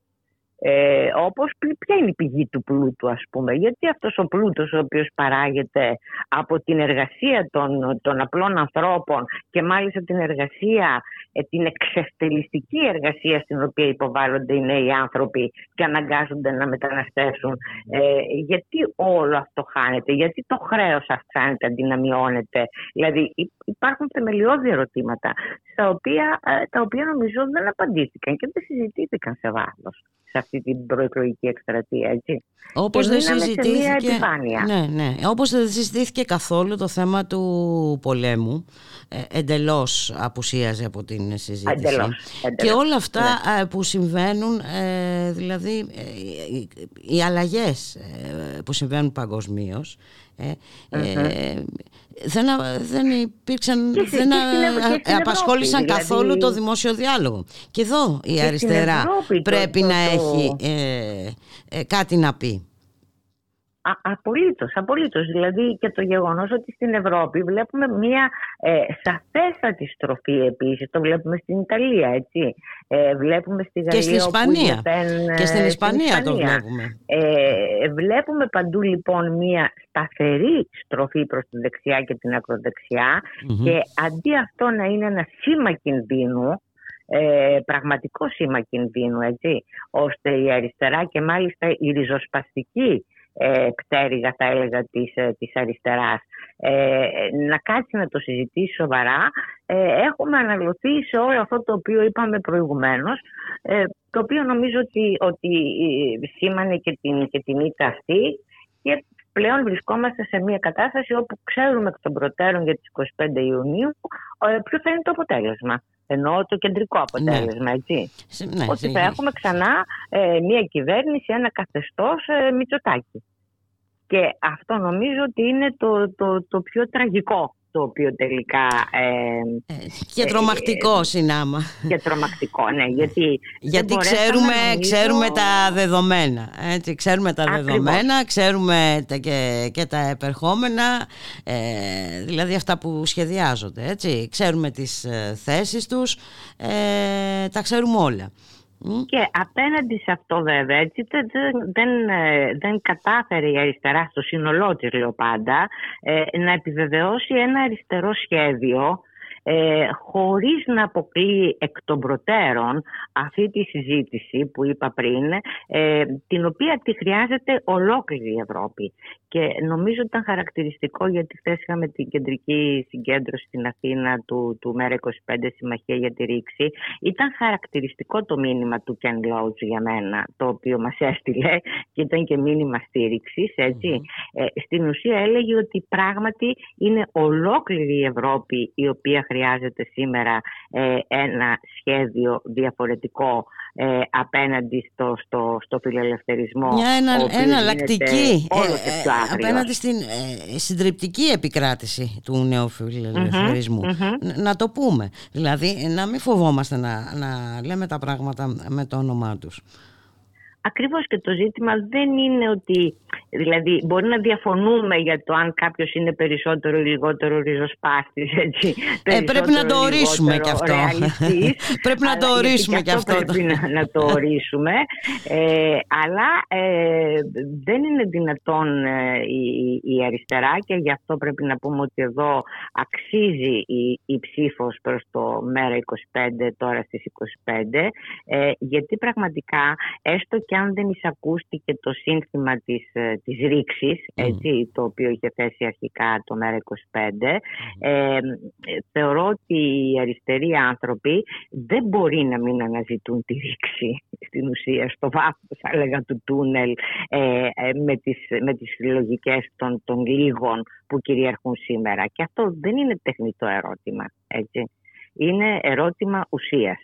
Ε, τώρα βέβαια σε αυτή τη φάση αυτό που λέμε εμείς είναι ότι αυτές οι φωνές αξίζει να είναι, αξίζουν να είναι στη Βουλή και να ακούγονται και νομίζω ότι αξίζουν γιατί είναι οι φωνές εκείνες που μπορούν να μεταφέρουν και την, θα έλεγα, το, το, το, το πυρήνα ε, το, το, το, των πραγμάτων και των ετοιμάτων και των διεκδικήσεων των κοινωνικών κινημάτων στη Βουλή ε, και αυτό έχει πολύ μεγάλη σημασία και κυρίως έχουν αποδείξει ότι μπορούν να συγκρούονται, ότι δεν φοβούνται τη σύγκρουση. Έτσι. Είναι ένα κόμμα του οποίου οι φωνές, έστω και λίγες, δεν φοβούνται τη σύγκρουση με τα συμφέροντα, ε, δεν φοβούνται τη σύγκρουση με τους ολιγάρχες και βεβαίως πληρώνουν το τίμημα για αυτή τη σύγκρουση. Έτσι. Αλλά ε, δεν μπορεί στο βάθος όλα να γίνονται και να είναι καλά για όλους χωρίς να υπάρχουν συγκρούσεις. Έτσι, αυτό είναι, ε, αυτό δεν μπορεί να ε, αυτό είναι και αντίθετο με την ιστορία. ναι, ακόμη και μέσα σε μια οικογένεια ε, που λέω καμιά φορά στους φοιτητές, ε, οι γονείς, τα παιδιά, οι σύζυγοι κτλ. καταλήγουν κάπου μέσα από μια αυτό που λέμε σύγκρουση. Έτσι. Δεν είναι μια κακή λέξη σύγκρουση. Ίσα ίσα το αντίθετο. Η, η λέξη σύγκρουση είναι, μια πολύ καλή λέξη. Γιατί παράγει αποτελέσματα. η, η μονοφωνία είναι αυτή ε, που δεν παράγει κανένα αποτέλεσμα.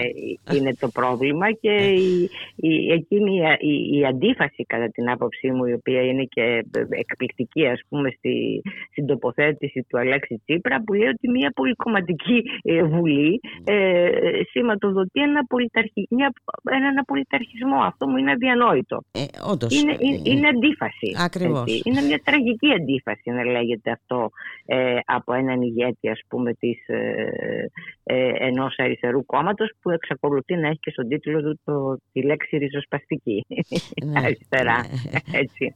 Ε, εγώ θα έλεγα και για, να, λέμε, να λέμε τις αλήθειες έτσι ε, όπως είναι. Ε, ναι. Ε, άμα δεν πούμε τις αλήθειες δεν θα μπορούμε και να προγραμματίσουμε τι θα κάνουμε στο μέλλον. Έτσι, γιατί ακριβώς, ανεξαρτήτως ακριβώς, αποτελεσμάτων εμείς πρέπει να προχωρήσουμε. Ναι και νομίζω ότι έχει μεγάλη σημασία και ότι είναι πάρα πολύ σημαντικό ε, χωρίς να αποκλείουμε εκ των προτέρων κανέναν από τις αριστερές δυνάμεις που πραγματικά νοιάζονται και θέλουν να πάνε τα πράγματα παραπέρα και όχι να αφήσουν το, το, τον κόσμο εκτεθειμένο σε αυτή την τεράστια χειραγώγηση που έχουν κάνει τα τελευταία χρόνια και φαίνεται, φάνηκε στο αποτέλεσμα ε, τα μέσα μαζικής ενημέρωσης τα οποία νομίζω ότι έχουν παίξει ένα καταλητικό ρόλο έτσι, στο, στο αποτέλεσμα που είχαμε. Ναι. Τα ελεγχόμενα αυτά μέσα ας πούμε έτσι. Ε. ε έχουν παίξει ένα καταλητικό ρόλο σε, σε αυτή τη διαδικασία. Άρα πρέπει να αναζητήσουμε και ποιες είναι οι διαδικασίες και ποιες είναι εκείνες οι λέξεις ε, ε, κλειδιά θα έλεγα για να έχουμε μια επανεκκίνηση ε, της ριζοσπαστικής αριστεράς και αυτό είναι και το αντικείμενο που θα συζητήσουμε της, ε, απόψε. απόψινή συζήτησης στην οποία να πούμε ποιοι συμμετέχουν ο Νίκος mm Γιαννόπουλος ο Χριστός Λάσκος και ο Αντώνης ε, Νταβανέλος. Ε, και εσύ φυσικά. Ε, όντως θα ναι. είναι πολύ μια ενδιαφέρουσα συζήτηση. Ε, να προσδιορίσουμε λοιπόν τι ακριβώς σημαίνει στους καιρούς μας ε, ριζοσπαστική αριστερά και πώς αυτή θα ενωθεί, θα κινητοποιηθεί ε, και πώς, πώς μπορεί να είναι, να είναι πολλαπλή, πολύχρωμη, mm-hmm. πολυφωνική. Έτσι, και να, και να απαντήσει. Και πώς μπορεί να, να, να, να πνίγει τον, τον άλλον. άλλον. Είτε, ναι. είτε, είναι, είτε είναι ενωμένοι, είτε είναι σε, σε, σε μορφές συνεργασίας έτσι, και, και συμμαχίας. Ε, υπάρχουν πάρα πολλοί τρόποι και νομίζω ότι αυτό θα συζητήσουμε απόψε. Ωραία, και καλή. Σε αυτό προσκαλούμε, προσκαλούμε τον κόσμο. Καλή επιτυχία να έχετε. Και καλή επιτυχία και, στο, και στις εκλογές ε, ε για το ΜΕΡΑ 25. Ε, το εύχομαι. Ε, τους λόγους τους είπαμε. Δεν χρειάζεται να, να, πούμε περισσότερους.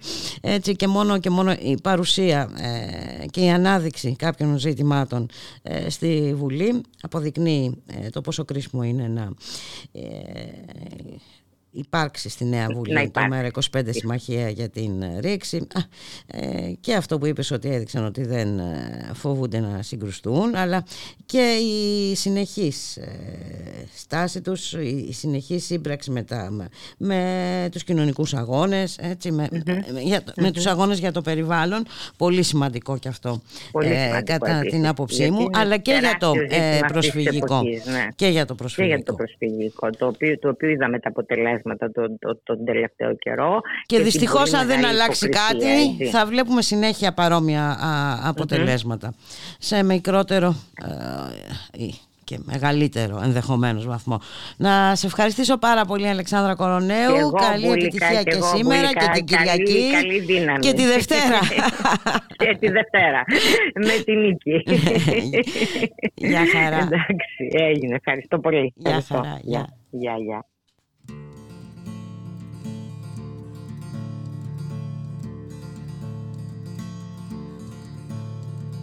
Καβαλαριστά λόγο το είχε μες στην καρδιά του που να βρει φίλο πιο καλό.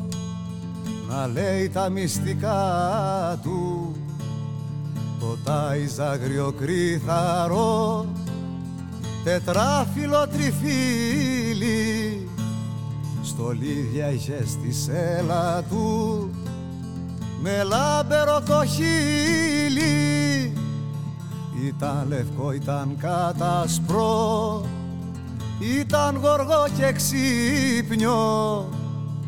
Κάλπαζε στα γυμνά βουνά και ξέφευγε από τον ίσιο.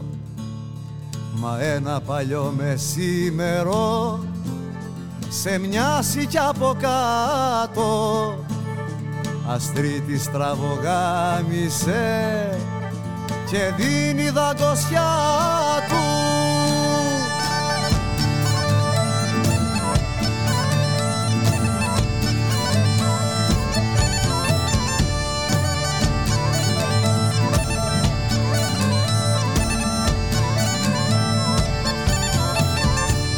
Δεν πέρασαν πέντε λεπτά Μα πέρασαν αιώνες κι ο καβαλάρης στο θρηνί χαϊδεύει τους λαγώνες. Σύντροφε που ξανήγεσαι που χάνεσαι και φεύγεις. Ας δώσουμε όρκο με καιρούς να σε βρω ή να με βρεις Σκυφτός γυρνάει στο σπίτι του. Σκυφτός στην πόρτα ανοίγει καρφώνει τα παράθυρα και στο πιωτό το ρίχνει. Το άλογο στο μεταξύ τα όρνια το τυλίξαν το σκέλετο και την ουρά μονάχα που τα αφήσαν.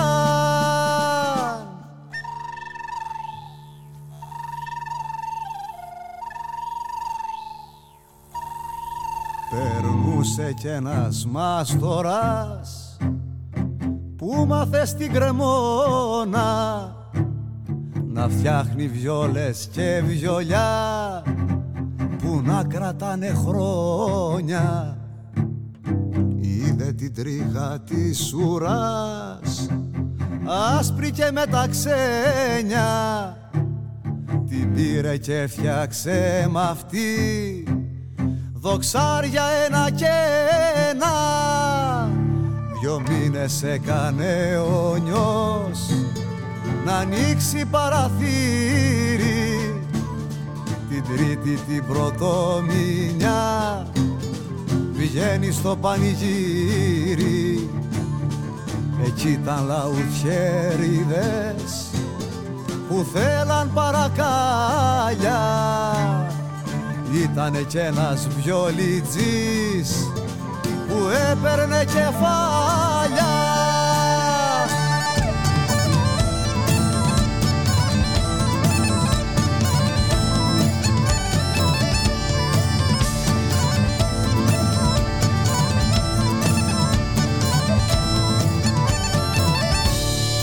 Για και χαρά σου βιολιτζή Χρήμα πολύ θα δώσω.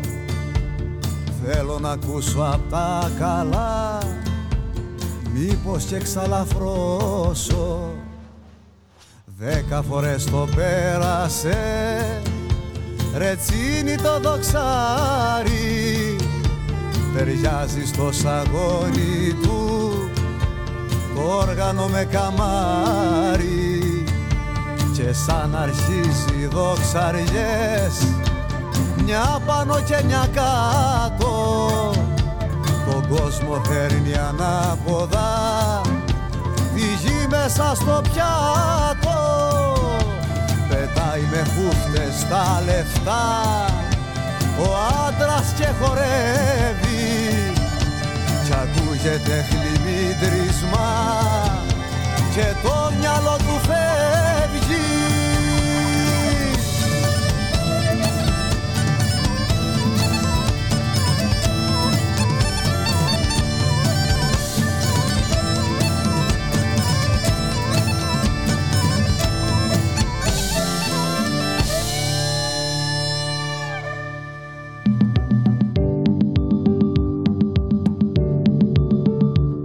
Ίχνη της πόλης Κάθε Τρίτη, 6 με 7 το απόγευμα, κάνουμε ένα νοερό περίπατο σε ενδιαφέροντα σημεία της Αθήνας με την Εφη Παυλή Γεωργάτου στο Ράδιο Μέρα.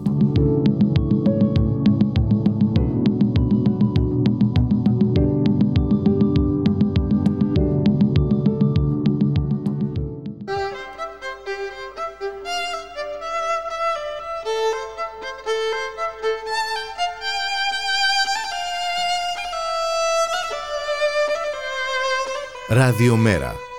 Η ανυπακοή στο ραδιόφωνο.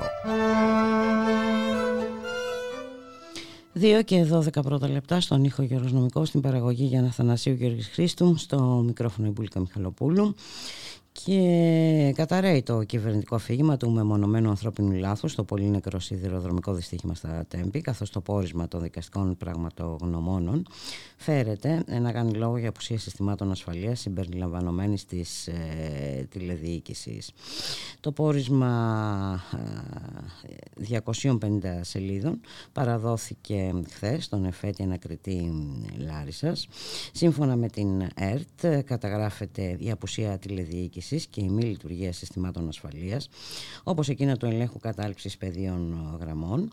Τις επόμενες μέρες ο εφέτης ανακριτής αναμένεται να καλέσει 16 επιβάτες της αμαξοστοιχίας, οι οποίοι συμμετείχαν στη διάσωση και τη βοήθεια άλλων επιβατών με σκοπό να συνεισφέρουν στην έρευνα της υπόθεσης. Μήνυμα από μία κοπέλα που επέζησε ε, του τραγικού αυτού ε, δυστυχήματος ή μάλλον αυτού του προαναγγελθέντος εγκλήματος. Ε, η ευδοκία ε, μήνυμα στα αγγλικά όπως τονίζει είμαι η ευδοκία και παίζει σε ενός πρωτοφανούς εγκλήματος που δεν έπρεπε ποτέ να συμβεί. Πριν ε, τρεις μήνες 57 αθώες ψυχές οι περισσότεροι φοιτές έχασαν τη ζωή τους σε μια πετοπική σύγκρουση δύο τρένων στην Ελλάδα και οι υπόλοιποι ζούμε με σοβαρά τραύματα και με το φόβο της επανάληψης. Δεν ήταν ατύχημα για μήνες Ιράς και οι υπάλληλοι των, τρένων έστελναν επαναλαμβανόμενες γραπτές προειδοποιήσεις για αυτό που τελικά έγινε. Δεν ήταν ατύχημα, ήταν δολοφονία. Μιλάμε για μέλη ή για πιθανή εξαπάτηση από ενδεχόμενο δόλο που προκάλεσε μια πολύ νεκρή δολοφονία. Και τι έχει αλλάξει από τότε; Απευθύνομαι στους πολίτες της Ελλάδας, της Ευρώπης, του κόσμου να ρίξουμε φως στην υπόθεση. Κοινοποιώντας το μήνυμα, ασκούμε πίεση για δικαιοσύνη, για διαφάνεια, για να κάνουμε την Ελλάδα πάλι ασφαλή για τους κατοίκους, για τους επισκέπτες και το πιο σημαντικό για τη συνείδησή μας.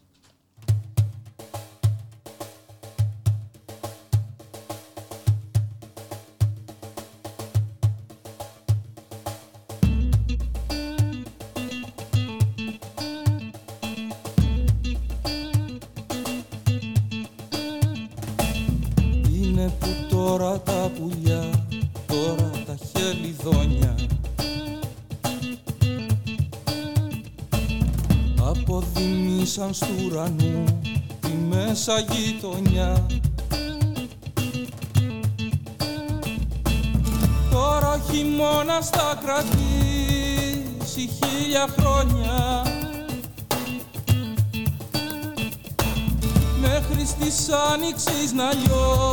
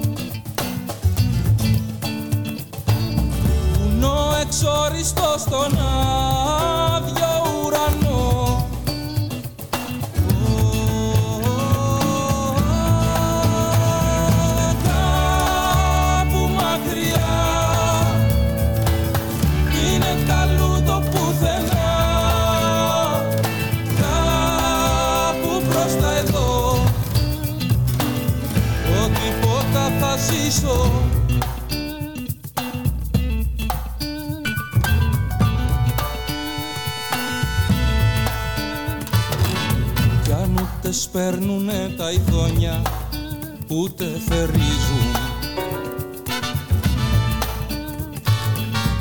Είναι που στέκονται στο πιο ψηλό κλαδί. Και μεταφράζουν την εικόνα που αντικρίζουν. Σε δέντρο που είδε το Θεό και λαϊκή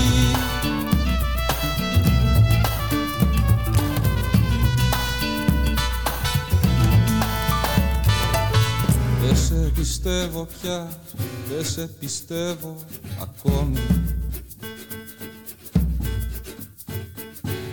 Με έχει κουράσει της αλήθειας σου το φως Λίγη σκιά να βρω στα μάτια λίγη σκόνη.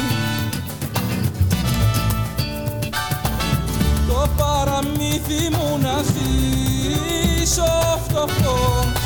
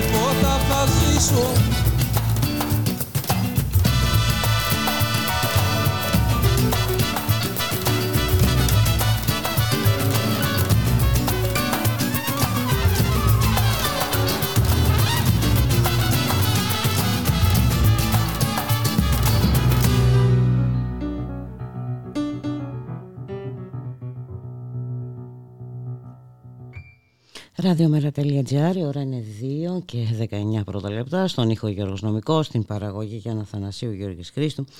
Στο μικρόφωνο η Μπουλίκα Μιχαλοπούλου. Σήμερα το απόγευμα ε, θα πραγματοποιηθεί η έκδηλωση της ανυπότακτης Αθήνας που αναβλήθηκε λόγω της διαδήλωσης για το έγκλημα ε, στην ε, Πύλο.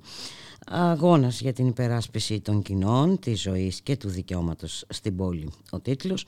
Να καλωσορίσουμε την κυρία Τόνια Κατερίνη, αρχιτέκτονα από την Ενωτική Πρωτοβουλία κατά των πληστηριασμών. Καλό μεσημέρι Τόνια. Καλό μεσημέρι και ευχαριστώ για την πρόσκληση. Εμείς ευχαριστούμε και ευχαριστούμε που πάντα αποκρίνεσαι. Ε, κοιτώντας ε, απλά και μόνο την ε, Πανεπιστημίου, ε, καταλαβαίνουμε ε, τι έχει συντελεστεί τα τελευταία χρόνια στην Αθήνα. Τα, τα, σχέδια τα βλέπουμε και σε ό,τι αφορά το μέτρο στα εξάρχεια, σε ό,τι αφορά το λόφο του Στρέφη, στην Ακαδημία Πλάτωνος. Στόχος λοιπόν η τουριστικοποίηση, ε, τα πάντα για τους ε, τουρίστες ε, και ένας διωγμός θα λέγαμε των κατοίκων ειδικά από το κέντρο.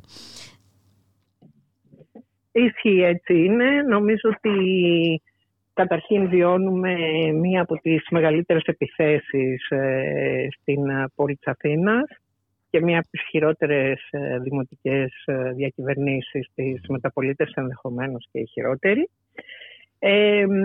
Η Αθήνα είχε εγκαταλειφθεί για πολλά χρόνια στην τύχη της, αλλά τα τελευταία χρόνια βλέπουμε μία στροφή.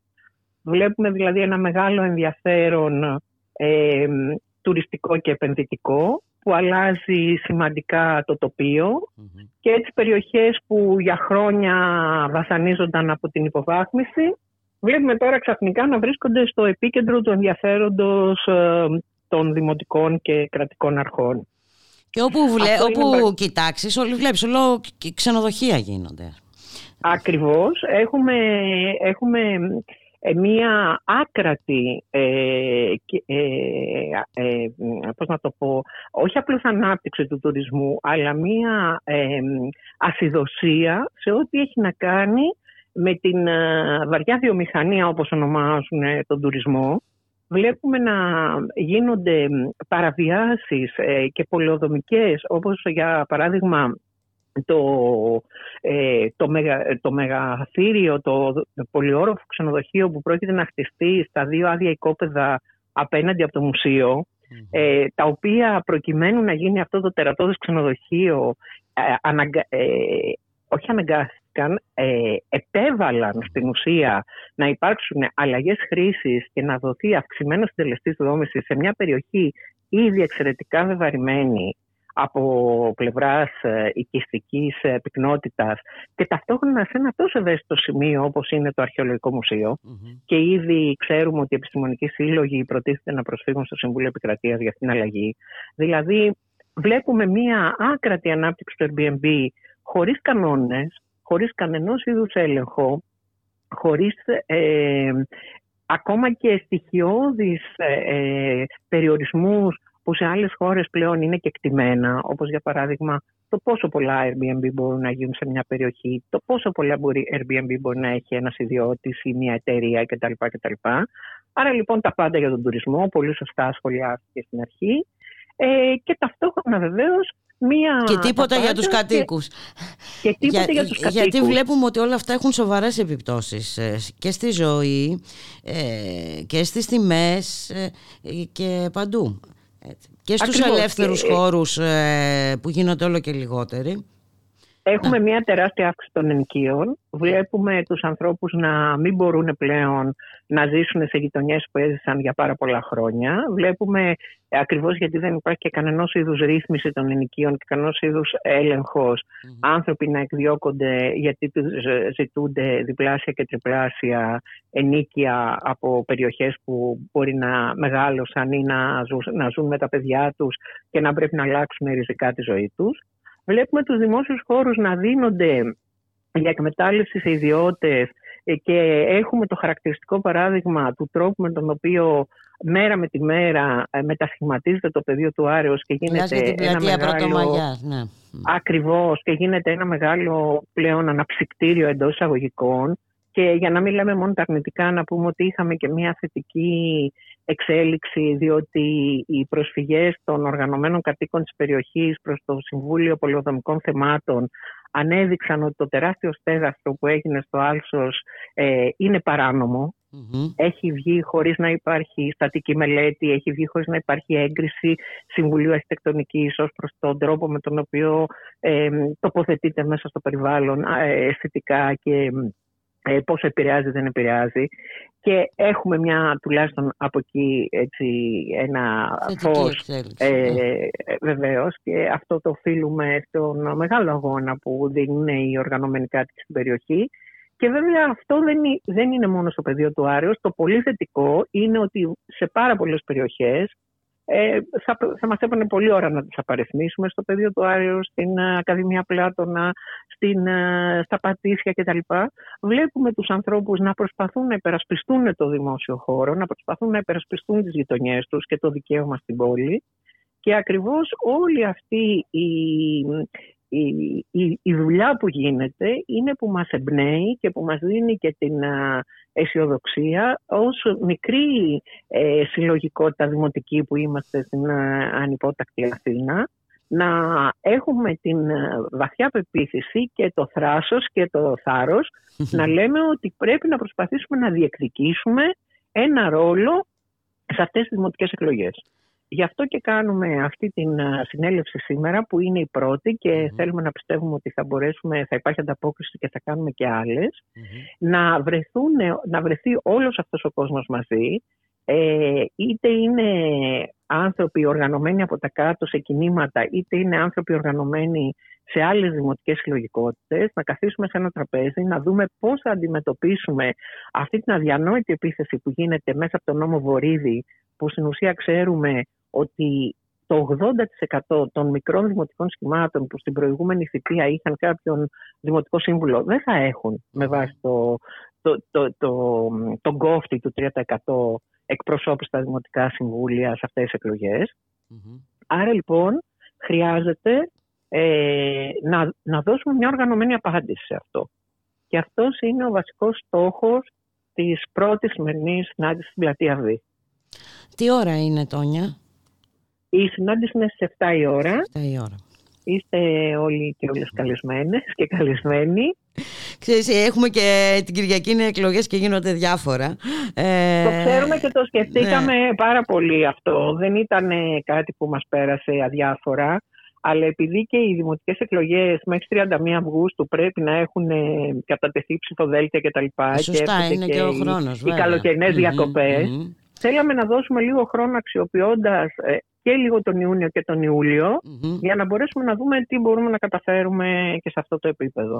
Ναι, εξάλλου οι εκλογές είναι την Κυριακή, ε, μετά θα έχουμε όλο το χρόνο μπροστά μας. Ναι, ναι, ε, θα σηκώσουμε τα μανίκια πάλι για δεύτερη φορά. Ε, τι να κάνουμε; Ή μάλλον δεν θα τα κατεβάσουμε. Ναι, αυτό είναι, ναι, ναι, εδώ. Έτσι ακριβώς είναι. Ε, ενδιαφέρον έχει και αυτή η είδηση σχετικά με το Σύλλογο Αρχιτεκτόνων Αττικής που καλεί σε μποϊκότα στο διαγωνισμού για την πλατεία εξαρχείων. Βεβαίως. Ε, αυτή είναι μια, ε, μια πολύ σημαντική απόφαση. Καταρχήν είναι μια συζήτηση που είναι σε εξέλιξη. Αυτή τη στιγμή ε, ο Σύλλογος Αρχιτεκτών Αττικής ε, πήρε αυτή την απόφαση κατά πλειοψηφία. Πρώτον αναγνωρίζοντας ότι ε, αυτή τη στιγμή η, η ανάπλαση ΑΕ ε, έρχεται να νομιμοποιήσει προηλημένες μέσα από αυτούς τους διαγωνισμούς οι οποίοι αν δείτε το περιεχόμενο της προκήρυξής τους, τις προδιαγραφές που βάζουν, τα ανύπαρκτα στοιχεία που δίνουν ε, στους συναδέλφους, τη φραγή της δωδεκαετούς εμπειρίας που αποκλείει νεότερους ανθρώπους να συμμετέχουν στους διαγωνισμούς και κλείνει το μάτι προς συγκεκριμένες κατευθύνσεις. Ε, όλο αυτό, αυτοί λοιπόν οι, οι εξαιρετικά προβληματικοί αρχιτεκτονικοί διαγωνισμοί δεν γίνονται για κανέναν άλλο λόγο παρά για να χρησιμοποιήσουν προσχηματικά το πάγιο αίτημα των αρχιτεκτόνων ότι για τους δημόσιους χώρους πρέπει να γίνονται και να πούνε να, μα τι θέλετε, εμείς θα κάνουμε και διαγωνισμούς. Ε, είναι μια κοροϊδία αυτή οι διαγωνισμοί. Ε, και γι' αυτό ακριβώς ε, το Τμήμα Αττικής αποφάσισε ότι ε, οι συνάδελφοι δεν πρέπει να συμμετέχουν και κυρίως δεν πρέπει να συμμετέχουν στον αρχιτεκτονικό διαγωνισμό για τα εξάρχεια, για τον οποίο υπάρχει τεράστια αντίδραση από τη γειτονιά. Υπάρχει προσφυγή στο Συμβούλιο Επικρατείας ε, ως προς την νομιμότητα της χωροθέτησης, την ορθότητα της χωροθέτησης, και επομένως είναι ένας επιπλέον λόγος για να μην συμμετάσχει κανείς σε αυτούς τους διαγωνισμούς. Θα πρέπει βέβαια να πω εδώ και έχει μια σημασία γιατί είναι πολύ φρέσκο, γιατί έγινε χτες το βράδυ που υπήρχε το Διοικητικό Συμβούλιο του Πανελλήνιου Συλλόγου ότι ο Πανελλήνιος Σύλλογος Αρχιτεκτόνων δεν ε, προσυπέγραψε την απόφαση της Αττικής ε, με το επιχείρημα, αναγνωρίζοντας την το πόσο προβληματική είναι αυτή η διαγωνισμή, αλλά με το επιχείρημα ότι εμείς δεν μπορούμε να χειραγωγούμε στους συναδέλφους και να τους λέμε τι πρέπει να κάνουν και τι δεν πρέπει να κάνουν, ενώ ξέρουμε ότι σε άλλες εποχές που ο Σύλλογος Αρχιτεκτόνων είχε μεγαλύτερη αυτοπεποίθηση ως προς το κύρος του και τις δυνατότητές του, παραδείγματος χάρη καλούσε τους συναδέλφους να μην συμμετέχουν στο διαγωνισμό για το Μουσείο της Ακρόπολης, ο οποίος ήταν εξαιρετικά προβληματικός ως προς πάρα πολλές Άρα θέλω να πω ότι κατά τη γνώμη μου είναι εξαιρετικά σωστή και νόμιμη αυτή η απόφαση του Τμήματος Αττικής και, και εγώ από εδώ θα ήθελα επίσης να καλέσω όλους τους συναδέλφους ε, να δούνε με μεγάλη προσοχή το τι ακριβώς διαγωνισμοί είναι αυτοί και να μην νομιμοποιήσουν με την παρουσία τους αυτή την, ε, την προσχηματική διαδικασία. Τόνια Κατερίνα, σε ευχαριστήσω πάρα πολύ. Να επαναλάβουμε λοιπόν στην πλατεία αυτή στις 7 ε, για να δούμε τι θα κάνουμε και εν των δημοτικών ε, εκλογών και να προσπαθήσουμε να σώσουμε οτιδήποτε αν σώζεται. Ε, καλή επιτυχία εύχομαι και φυσικά θα τα ξαναπούμε. Ε, και μετά τις εκλογές της Κυριακής. Να είσαι καλά, να είσαι καλά Τόνια. Γεια χαρά, για καλή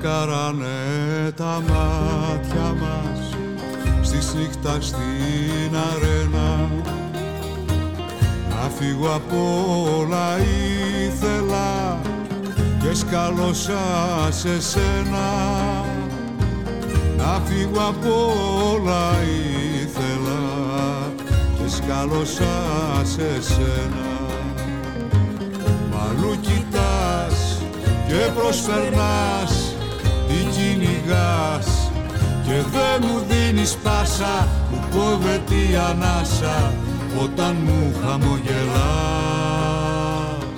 Στο βλέμμα σου βυθίζομαι στη δίνη σου βουτάω και δεν με νοιάζει τίποτα ποιος είμαι και που πάω και δεν με νοιάζει τίποτα. Ποιος είμαι ούτε που πάω. Και δεν με νοιάζει τίποτα. Ποιος είμαι και που πάω. Μ' κοιτάς και προσπερνάς τι κυνηγάς. Και δεν μου δίνεις πάσα κόβεται η ανάσα όταν μου χαμογελάς. Και δεν μου δίνεις πάσα που κόβεται η ανάσα όταν μου χαμογελάς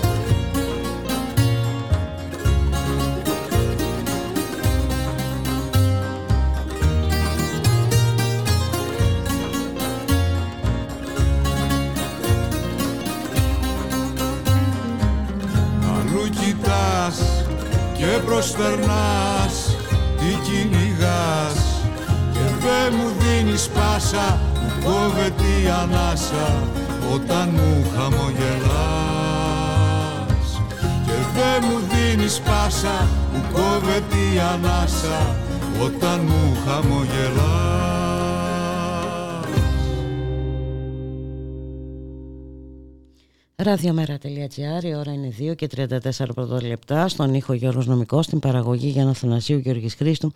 Στο μικρόφωνο η Μπουλίκα Μιχαλοπούλου. Κοντοζυγώνουν οι εκλογές της Κυριακής και την υποστήριξη τους προς το ΜΕΡΑ25 Συμμαχία και τη Ρήξη. Εκφράζουν με κείμενο τους 64 πρόσωπα προέρχομενα από την αριστερά και τα κοινωνικά κινήματα στην πλειονότητά τους ανέδαχτα. Να καλωσορίσουμε την κυρία Δήμητρα Σπαθαρίδου, πολιτική επιστήμονα Καλό σας μεσημέρι κυρία Σπαθαρίδου. Καλό μεσημέρι και σε εσάς, τους ακροάτριες και τις ακροάτριές σας. Λοιπόν, βρισκόμαστε στο σημείο ε, που έχουμε μια συντριπτική επικράτηση, συντριπτική θα έλεγα επικράτηση του νέου φιλελευθερισμού, όχι μόνο εδώ βέβαια στην ε, χώρα μας, αλλά και γενικά στην Ευρώπη και ε, η σημαντική υποχώρηση της αριστεράς η οποία φαίνεται να αδυνατεί να προσφέρει το εναλλακτικό σχέδιο. Ποιο είναι το διακύβευμα πιστεύετε των εκλογών που μας έρχονται και πόσο ε, σημαντικό είναι να υπάρχουν στην ε, Βουλή φωνές όπως αυτές του ΜΕΡΑ25 Συμμαχία για τη Ρήξη; Ε, ναι, θέλετε πολλά ζητήματα. Ε, για όλες εμάς που ξυπνήσαμε έτσι στις εκλογές μετά εκείνη τη Δευτέρα, mm. μουδιασμένες, τρομαγμένες, ε, με ένα κόμπο στο στομάχι με τα αποτελέσματα των εκλογών που τα, δεν το περιμέναμε να υπάρχει τόσο μεγάλη ε, διαφορά τόσο μεγάλη τα της αριστεράς μετά από τη χειρότερη κυβέρνηση ε, που έχει περάσει τα τελευταία Ε, αυτή τη στιγμή το επίδικο για εμάς είναι να μπει το μέρα στη Βουλή, είναι να ενισχυθεί, να συγκεντρώσει αυτό το 3% ε, ώστε να μπορέσει να υπάρξει μια φωνή ε, σε αυτό το χώρο ε, όπου θα δίνει τις μάχες με τον τρόπο με τον οποίο τις έδωσε την προηγούμενη και θα ε, συνομιλεί με τα κοινωνικά κινήματα, θα συνομιλεί με την αριστερά, με, τις, με, τις, ε, με την οικολογία, με όλα αυτά τα κινήματα που συμμετέχουμε ε, εκεί έξω, ώστε να μπορέσει να υπάρχει μια κοινοβουλευτική έκφραση. Ε, γι' αυτό το λόγο κάποια άτομα βρεθήκαμε και αποφασίσαμε να υπογράψουμε ένα κείμενο με σκοπό να πείσουμε τους διπλανούς μας, τους συνομιλητές μας, με όσους μπορούμε, ε, ώστε τουλάχιστον να μπουν οι βουλευτές μας, οι συντροφοί μας, οι συντρόφισσες στη Βουλή και να μπορέσουν να, να δώσουν αυτές τις μάχες. Ναι, γιατί θα είναι πολύ σημαντικές αυτές οι μάχες και ε, το επόμενο διάστημα. Ε, με δεδομένο με δεδομένη τη σημαντική δύναμη έτσι, της ε, δεξιάς 40% είναι κοντά 41 είναι αρκετά μεγάλο το ποσοστό. Ε, και βέβαια ε, ε, όπως είπατε κι εσείς ξυπνήσαμε μουδιασμένοι ε, πράγμα που σημαίνει ότι κάτι δεν, δεν είχαμε καταλάβει καλά από τις διεργασίες στην κοινωνία. Κυρία Σπαθαρίδου ε, μάλλον είναι προφανώς, μάλλον ζούσαμε σε χώρους οι οποίοι συνομιλούσαμε μόνο μεταξύ μας, ε, με τους φίλους μας, με, τους, με τις φούσκες μας. Ε, ίσως έχει να κάνει και με το γεγονός ότι έτσι όπως το βλέπω εγώ που προέρχομαι και από ένα χώρο το, της οικολογίας, από το χώρο της κοινωνίας των πολιτών, υπάρχει πολλοί κόσμος εκεί έξω που δεν ελπίζει σε κάτι καλύτερο. Θέλει ψηφίζοντας Μητσοτάκη θέλει να παραμείνει σε αυτό που έχει, να πάρει αυτά τα, τα επιδόματα που έδωσε ο Μητσοτάκης, να παραμείνει σε αυτό το, το στάδιο. Βλέποντας και κάποιες άλλες έρευνες με το πόσο ο κόσμος παρακολουθεί τα νέα, τι εξελίξεις, τη δημοσιογραφία, ε, την κατάσταση μάλλον της δημοσιογραφίας στην Ελλάδα. Ε, για μένα η δική μου θεώρηση είναι ότι υπάρχουν τόσες πολλές και πολλαπλές και απανοτές κρίσεις και δεν έχουμε μπορέσει να, να προτάξουμε όλοι μαζί ένα ένα ε, κίνημα, ένα, μια απάντηση που θα δώσει μια λύση. Δεν υπαρχει Ε, αλλά οι, χώροι μας, οι αφηγήσεις μας είναι συνήθως χώροι και αφηγήσεις διεκδικητικοί και ε, ίσως να αποξενώνουν ε, κάποιους ανθρώπους οι οποίοι θέλουν να ζήσουν τη ζωή τους ε, χωρίς να συμμετέχουν σε αυτά τα κινήματα. Ξέρετε, το να συμμετέχεις στο κίνημα, σε ένα κίνημα είναι στάση ζωής. Δεν είναι ότι ε, συμμετέχεις για ένα αποτέλεσμα ε, οι άνθρωποι που είμαστε ενεργοί είμαστε και σε άλλα παιδεία, είμαστε και σε συλλόγους γονέων, είμαστε και στις δουλειές μας. Ε, οπότε αυτό είναι μια στάση ζωής και αυτή τη στάση ζωής πρέπει να, με κάποιο τρόπο να την ε, βγάλουμε λίγο παραέξω και στους υπόλοιπους ανθρώπους γύρω μας και νομίζω με το να έχουμε το μέρα 25 στη Βουλή ως σύμμαχο σε αυτές τις διεργασίες ως ένα κόμμα που θα μπορέσει να αναδείξει αυτά τα ζητήματα τις, τις διεκδικήσεις μας στην εργασία, ε, στα δικαιώματα των προσφύγων και μεταναστών. Ε, είναι ναι, αυτή τη στιγμή και, και, την επόμενη εβδομάδα το σημαντικό και το επίδικο. Ε, και, στο, και στο πεδίο του προσφυγικού, γιατί και αυτό είναι ένα πάρα πολύ μεγάλο κεφάλαιο, κυρία Σπαθαρίδου. Ε, είναι και σήμερα η Παγκόσμια Μέρα ναι, ναι Προσφύγων. Ναι, είναι η Παγκόσμια ε, Μέρα Προσφύγων σήμερα. Βέβαια, εντάξει, λίγο ηρωνικό μοιάζει. Βέβαια, για όλα έχουμε βρει μια Παγκόσμια ημέρα, έτσι, σαν άλοθη. ναι. σαν άλοθη χρησιμοποιείται συνήθως. Αλλά καταλαβαίνουμε πόσο είναι σημαντικό να παλέψουμε με, αυτό που, με αυτή την αδιαφορία, ε, με αυτό το να, να, βλέπουμε τα γεγονότα και τους νεκρούς απλά ως αριθμού να, είναι, να μην συνηθίσουμε. Δηλαδή είναι πιστεύω ε, πολύ μεγάλης σημασίας αυτή η προσπάθεια και, και αυτό και να έχουμε και τη δύναμη και την αντοχή να βγαίνουμε να συνομιλούμε με κόσμο εκεί έξω ο οποίος έχει συνηθίσει και να προσπαθούμε να, το, να τους φέρουμε ένα βήμα πιο κοντά σε, σε αυτή την κοινωνία που πρεσβεύουμε, της αλληλεγγύης, της ισότητας, της ενδυνάμωσης. Ε, αυτό είναι κάτι δύσκολο πολύ το να βγαίνεις και να συνομιλείς με έναν κόσμο που απλά δεν τον νοιάζει. Οπότε σε αυτή την προσπάθεια νομίζω ότι να δημιουργούμε που μεταξύ μας με συντρόφους, με συντρόφους μοιραζόμαστε τις ίδιες αξίες ώστε να έχουμε τη δύναμη να βγαίνουμε και να, να ανοίγουμε αυτές τις αξίες σε όλο και περισσότερο κόσμο. Και βέβαια έχει με πολύ μεγάλη σημασία ο διάλογος. Ε, ο διάλογος που έχει ανοίξει και το ΜΕΡΑ25 με τις άλλες δυνάμεις της ε, αριστεράς. Αυτή δεν είναι μια προσπάθεια που μπορεί κα, καθένας να την κάνει μόνος του, ε, κυρία Σπαθαρίδου. Ε, δυστυχώς δεν βλέπουμε και μεγάλη ανταπόκριση από άλλες δυνάμεις της αριστεράς ή και καθόλου ανταπόκριση. να, να πω απλά ότι και προεκλογικά. Ε, ο ΣΥΡΙΖΑ δεν θέλησε ε, να απαντήσει θετικά στην πρόταση του ΜΕΡΑ25 για διάλογο. Ε, υπήρχε η απλή αναλογική υπήρχε μια ευκαιρία που πήγε χαμένη και όχι μόνο πήγε χαμένη η ευκαιρία της απλής αναλογικής αλλά δυσφημίστηκε κιόλας. και αυτό είναι το, το πιο σημαντικό ε, τουλάχιστον για μένα έτσι όπως το βλέπω εγώ. Δεν ξέρω τι άποψη έχετε εσείς. όχι, συμφωνώ απόλυτα. Όντως έτσι συνέβη. Ε, για μένα είναι το σημαντικό πέρα από το, αυτό που επιλέγει η ηγεσία του ΣΥΡΙΖΑ είναι να μπορούμε να βρισκόμαστε με του ανθρώπους που στηρίζουν ακόμα το ΣΥΡΙΖΑ από τα κάτω ε, στους, στους ίδιους χώρους, στα ίδια τραπέζια, να συνομιλούμε, να υπάρχει αυτός ο διάλογος και ας μην το επιλέγει η ηγεσία του. Οπότε με αυτή τη λογική έχουμε πορευτεί και έχουμε βρεθεί έτσι σε κοινούς χώρους. Ε, τι να πω, ε, ελπίζω το μέρα πραγματικά να, να μπει στη Βουλή. Θα δώσουμε αυτή τη μάχη ως την κυριακη Ε, θα μιλήσουμε με όλους τους φίλους και τις φίλες που δεν ε, ψήφισαν το μέρα, να προσπαθήσουμε να τους... Ε, ε, να μοιραστούμε και εμείς για ποιο λόγο θεωρούμε εξαιρετικά σημαντικό να βρίσκεται εκεί. Ε, και πώς αυτό ενισχύει την ε, αριστερά αντί να να ακολουθήσουμε αυτό που έχει πει πρόσφατα ο Τσίπρας ότι δεν θα, θα πρέπει η μόνη ψήφος που αξίζει είναι η ψήφος στο, ε, στο ΣΥΡΙΖΑ, το οποίο ήταν ένα εντελώς αντίθετο στις αξίες της αριστεράς. Ε, εντελώς αντίθετο. Ναι. Ε, αυτή η θεωρία της χαμένης ψήφου δυστυχώς επιστρατεύτηκε όχι μόνο από το ΣΥΡΙΖΑ, ε, επιστρατεύεται και από το ΚΚΕ. Ε, σε κάθε περίπτωση νομίζω ότι προσβάλλει την ιστορία του Κομμουνιστικού Κόμματος.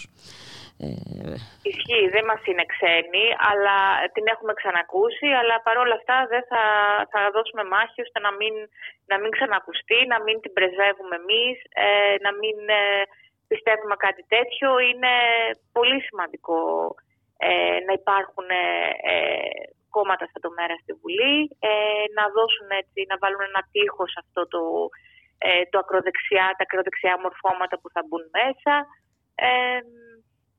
Ναι.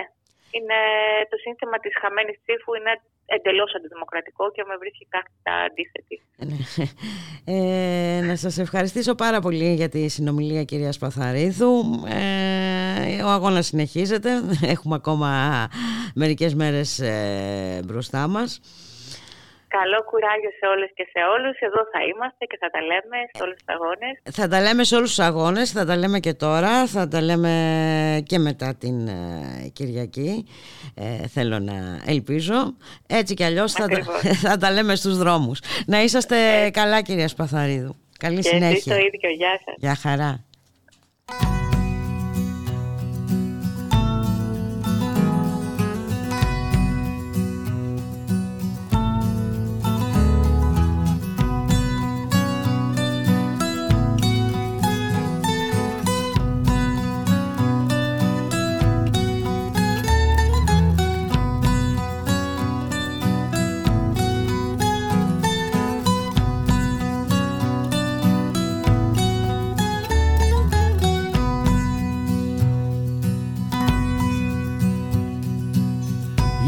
Είσαι μια πέτρα στην άκρη του δρόμου Κι είμαι παιδί κουρασμένο στον ίσκιο σου.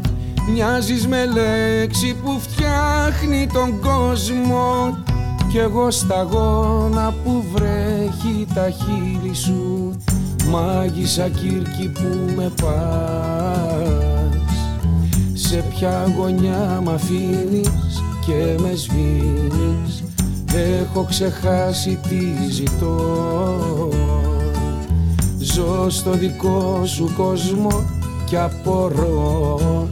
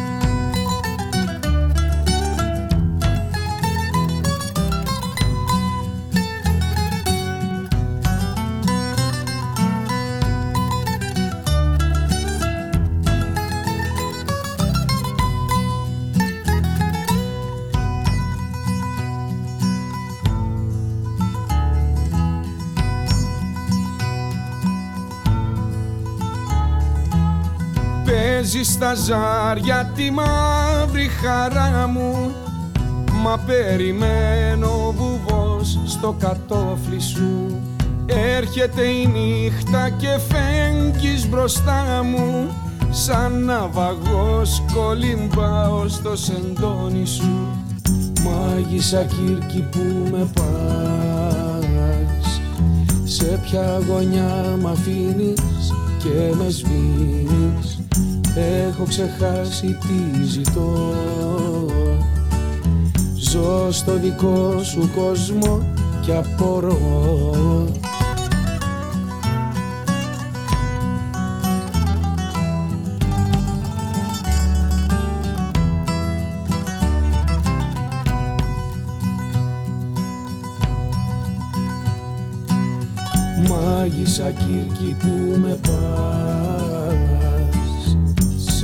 γωνιά μ' αφήνεις και με σβήνεις. Έχω ξεχάσει τι ζητώ. Ζω στο δικό σου κόσμο και απορώ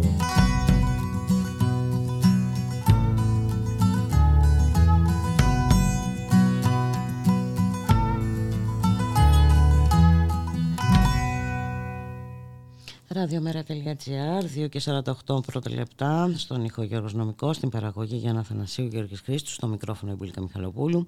Επιστροφή στη δημοσιονομική λιτότητα ζητούν Γερμανία και άλλες 10 χώρες της Ευρωπαϊκής Ένωσης ε, καθώς η Ευρωπαϊκή Ένωση προχωρά να επιβάλλει εκ νέου τους κανόνες για τη μείωση του χρέους και του ελλείμματος που είχαν ανασταλεί κατά τη διάρκεια της πανδημίας η μεταρρύθμιση φέρνει αναβρασμό μεταξύ των χωρών. Χρειαζόμαστε κοινούς κανόνες που να είναι ίδιοι για όλους είπε ο Γερμανός Υπουργός Οικονομικών ε, την περασμένη Παρασκευή πριν τη συνάντηση των ομολόγων τους στην Ευρωπαϊκή Ένωση στο Λουξεμβούργο. Χρειαζόμαστε είπε μια αξιόπιστη οδό για τη μείωση των ελλημάτων και επίσης για τη μείωση των επιπέδων χρέους συνολικά. Η στάση της Γαλλίας είναι τελώς αντίθετη. Το πραγματικό σημείο διαφωνίας είναι αν πρέπει να υπάρχουν αυτόματοι ενιαίοι κανόνες. Στο Σύμφωνο Σταθερότητας και Ανάπτυξης δήλωσε ο Γάλλος Υπουργός Οικονομικών πριν τη συνάντηση. Η απάντησή μας είναι σαφώς όχι, γιατί πιστεύουμε ότι αυτό θα ήταν οικονομικό και πολιτικό λάθος. Με τη Γερμανία, Υπουργοί Οικονομικών της Αυστρίας, της Βουλγαρίας, της Κροατίας, της Τσεχίας, της Δανίας, της Εστονίας, της Λιθουανίας, της Λετωνίας του Λουξεμβούργου και της Σλοβενίας υπέγραψαν αυτή την εβδομάδα επιστολή υπέρ κοινών ποσοτικών στόχων μείωσης του χρέους. Φιλανδία, Ιρλανδία, κάτω χώρες Σλοβακία και Σουηδία υποστηρίζουν επίσης την ιδέα μιας ισχυρότερης προσέγγισης βασισμένης σε κανόνες. Από την άλλη πλευρά η Ιταλία υποστηρίζει τη θέση της Γαλλίας. Είναι σημαντικό να δοθεί επαρκής προσοχή στις δημόσιες επενδύσεις, είπε ο Ιταλός Υπουργός Οικονομικών, προσθέτοντας ότι η χώρα του θα ήθελε να δοθεί ιδιαίτερη προσοχή στις πράσινες και ψηφιακές επενδύσεις που πραγματοποιούνται μέσω του Ταμείου Ανάκαμψης της Ευρωπαϊκής Ένωσης ε, μετά την πανδημία, του οποίου είναι και ο μεγαλύτερος δικαιούχος. Η Ισπανία, Ελλάδα και Πορτογαλία υποστηρίζουν την πρόταση της Επιτροπής ε, επειδή έχουμε δει πως έχουν καταλήξει παρόμοιες ε, διαπραγματεύσεις εντός εισαγωγικών στο παρελθόν δεν μπορούμε να είμαστε καθόλου αισιόδοξοι.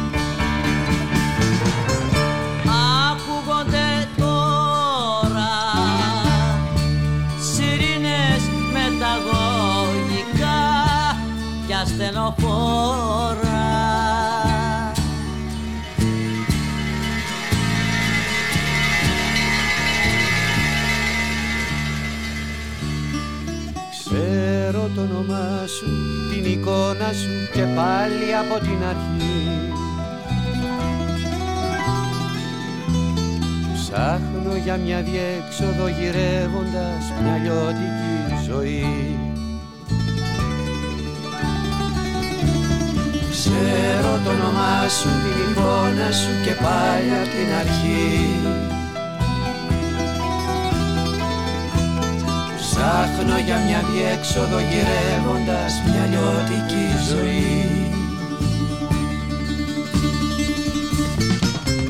Δεν λες κουβέντα Κράτας κρυμμένα μυστικά και ντοκουμέντα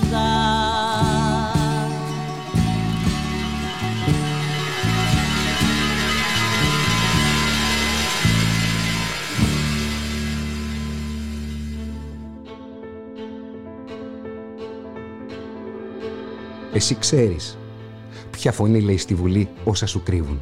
Η γραμμή σήμερα Αθήνα-Θεσσαλονίκη είναι μια γραμμή εντελώς ανασφαλής και για τους εργαζόμενους και για τους πολίτες. Όσον αφορά τα ατυχήματα, αυτό ονομάζεται ιδιωτικοποίηση, πάση, θυσία. Εσύ καταλαβαίνεις ποια φωνή μιλάει με αληθινούς αριθμούς. Όταν σε μια τέτοια συγκυρία, μια χώρα σαν τη δικιά μας, που έχει το υψηλότερο παγκοσμίως χρέος σε νόμισμα που δεν εκδίδει η ίδια. Με ένα ΦΠΑ στο 24%. Η ελληνική κοινωνία, ιδιωτικός και δημόσιος τομέας μαζί, δανειζόμαστε το 6% του ΑΕΠ κάθε χρόνο για να κάνουμε τις εισαγωγές που κάνουμε. Εσύ νιώθεις ποια φωνή μιλάει με ανθρώπινο συνέστημα; Είμαστε εδώ γιατί δεν είναι αυταπάτη. Είναι η βασική μας υποχρέωση να σταθούμε μέχρι την τελευταία ρανίδα του σώματός μας και του αίματός μας σε αυτή την κλοπή της χώρας. Εσύ ξέρεις ποια φωνή μιλάει για αυτούς που δουλεύουν μέσα στην ανασφάλεια.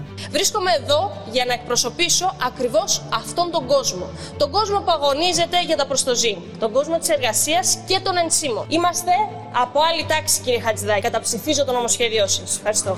Εσύ ξέρεις ποια φωνή. Δεν μετράει το πολιτικό κόστος. Δεν θέλουν κύριε και κυρίες συνάδελφοι στρατόπεδα συγκέντρωσης στα εδάφη τους. Ανέθεσαν σε άλλους και κυρίως στην Ελλάδα αυτό το έργο. Εσύ βλέπεις ποια φωνή τα βάζει με το σκοταδισμό και την πατριαρχία. Ήθελα διακαώς τη συνεπιμέλεια. Όμως ταυτόχρονα καταλάβαινα ότι σωστά δεν είχα δικαιώματα ως πατέρας. Δικαιώματα έχει μόνο η κόρη μου. Εσύ καταλαβαίνεις ποια φωνή πιστεύει αυτά που λέει. Αυτό που κάνετε είναι μια επίθεση στους δημοκρατικούς θεσμούς. Ανοχή και καλλιέργεια ρατσιστικού κλίματος απέναντι σε μειονότητες. Εσύ μόνο ξέρεις ποια φωνή αποκαλύπτει όσα γίνονται στο όνομά σου εναντίον σου. Η Ελλάδα της λιτότητας και των μνημονίων βρίσκεται στην 14η θέση των εξοπλιστικών εισαγωγών παγκοσμίως. Παρ' όλα αυτά, ο ελληνικός λαός δεν αισθάνεται ασφαλής. Εσύ είδες ποιοι στήριξαν το φοιτητικό κίνημα μέσα στη Βουλή; Κυρία Κεραμέο, είστε για την παιδεία αυτού του τόπου ότι το ταϊπέδ για τη δημόσια περιουσία. Τα φόπλακα.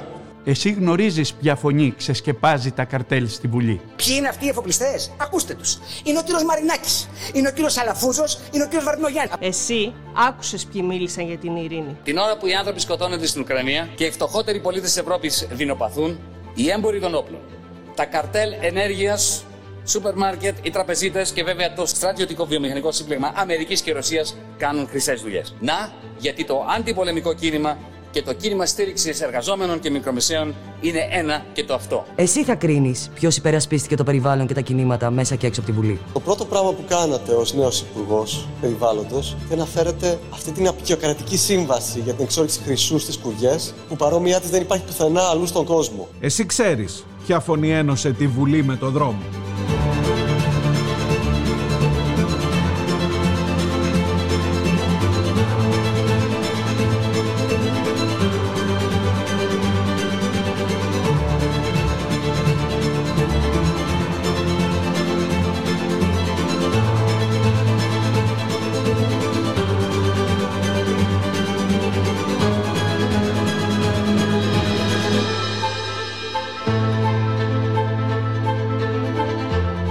Παλεύουμε για να πάρουμε πίσω την πατρίδα μας. Κοιτάμε τους ανθρώπους στα μάτια. Στηρίζουμε τους αγώνες της νεολαίας. Παλεύουμε για την ενότητα της αριστεράς. Είμαστε εδώ, με τις γυναίκες, με τα ΛΟΑΤΚΙ, με όλα τα θύματα της έμφυλης βίας. Είμαστε η φωνή της γενιάς που μετανάστευσε για να ζήσει με αξιοπρέπεια. Αποκαλύπτουμε όσα δεν θέλουν να μάθεις. Δίνουμε φωνή σε όσους δεν έχουν φωνή. Αγωνιζόμαστε ενάντια σε όσους κλέβουν τις ζωές μας. Υπερασπιζόμαστε τη φύση. Στηρίζουμε τα κινήματα και τον κόσμο της εργασίας. Αψηφώντας το κόστος, ξεσκεπάζουμε τους ολιγάρχες. Θέλεις αυτή τη φωνή στη Βουλή; Είναι στο χέρι σου.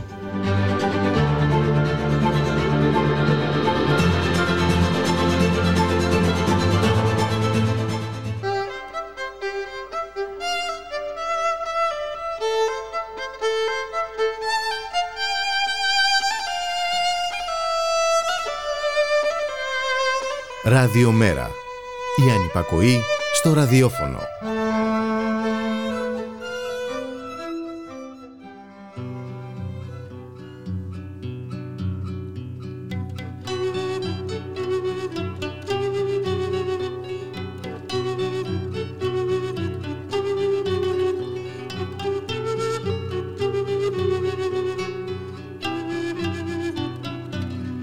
Οι αντοχές μου μαδούν μες στα χρόνια. Οι αντοχές μου μαδούν μες στα χρόνια. Σκύβω μαζεύω την ερημιά Κι όλο ρωτώ να μάθω την αλήθεια. Κι όλο μου λένε παραμύθια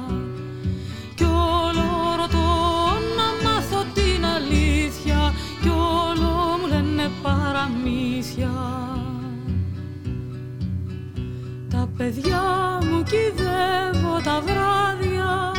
Τα παιδιά μου κυδεύω τα βράδια. Μες στους αιώνες καρτερικά. Κι όλο ρωτώ να μάθω την αλήθεια. Κι όλο μου λένε παραμύθια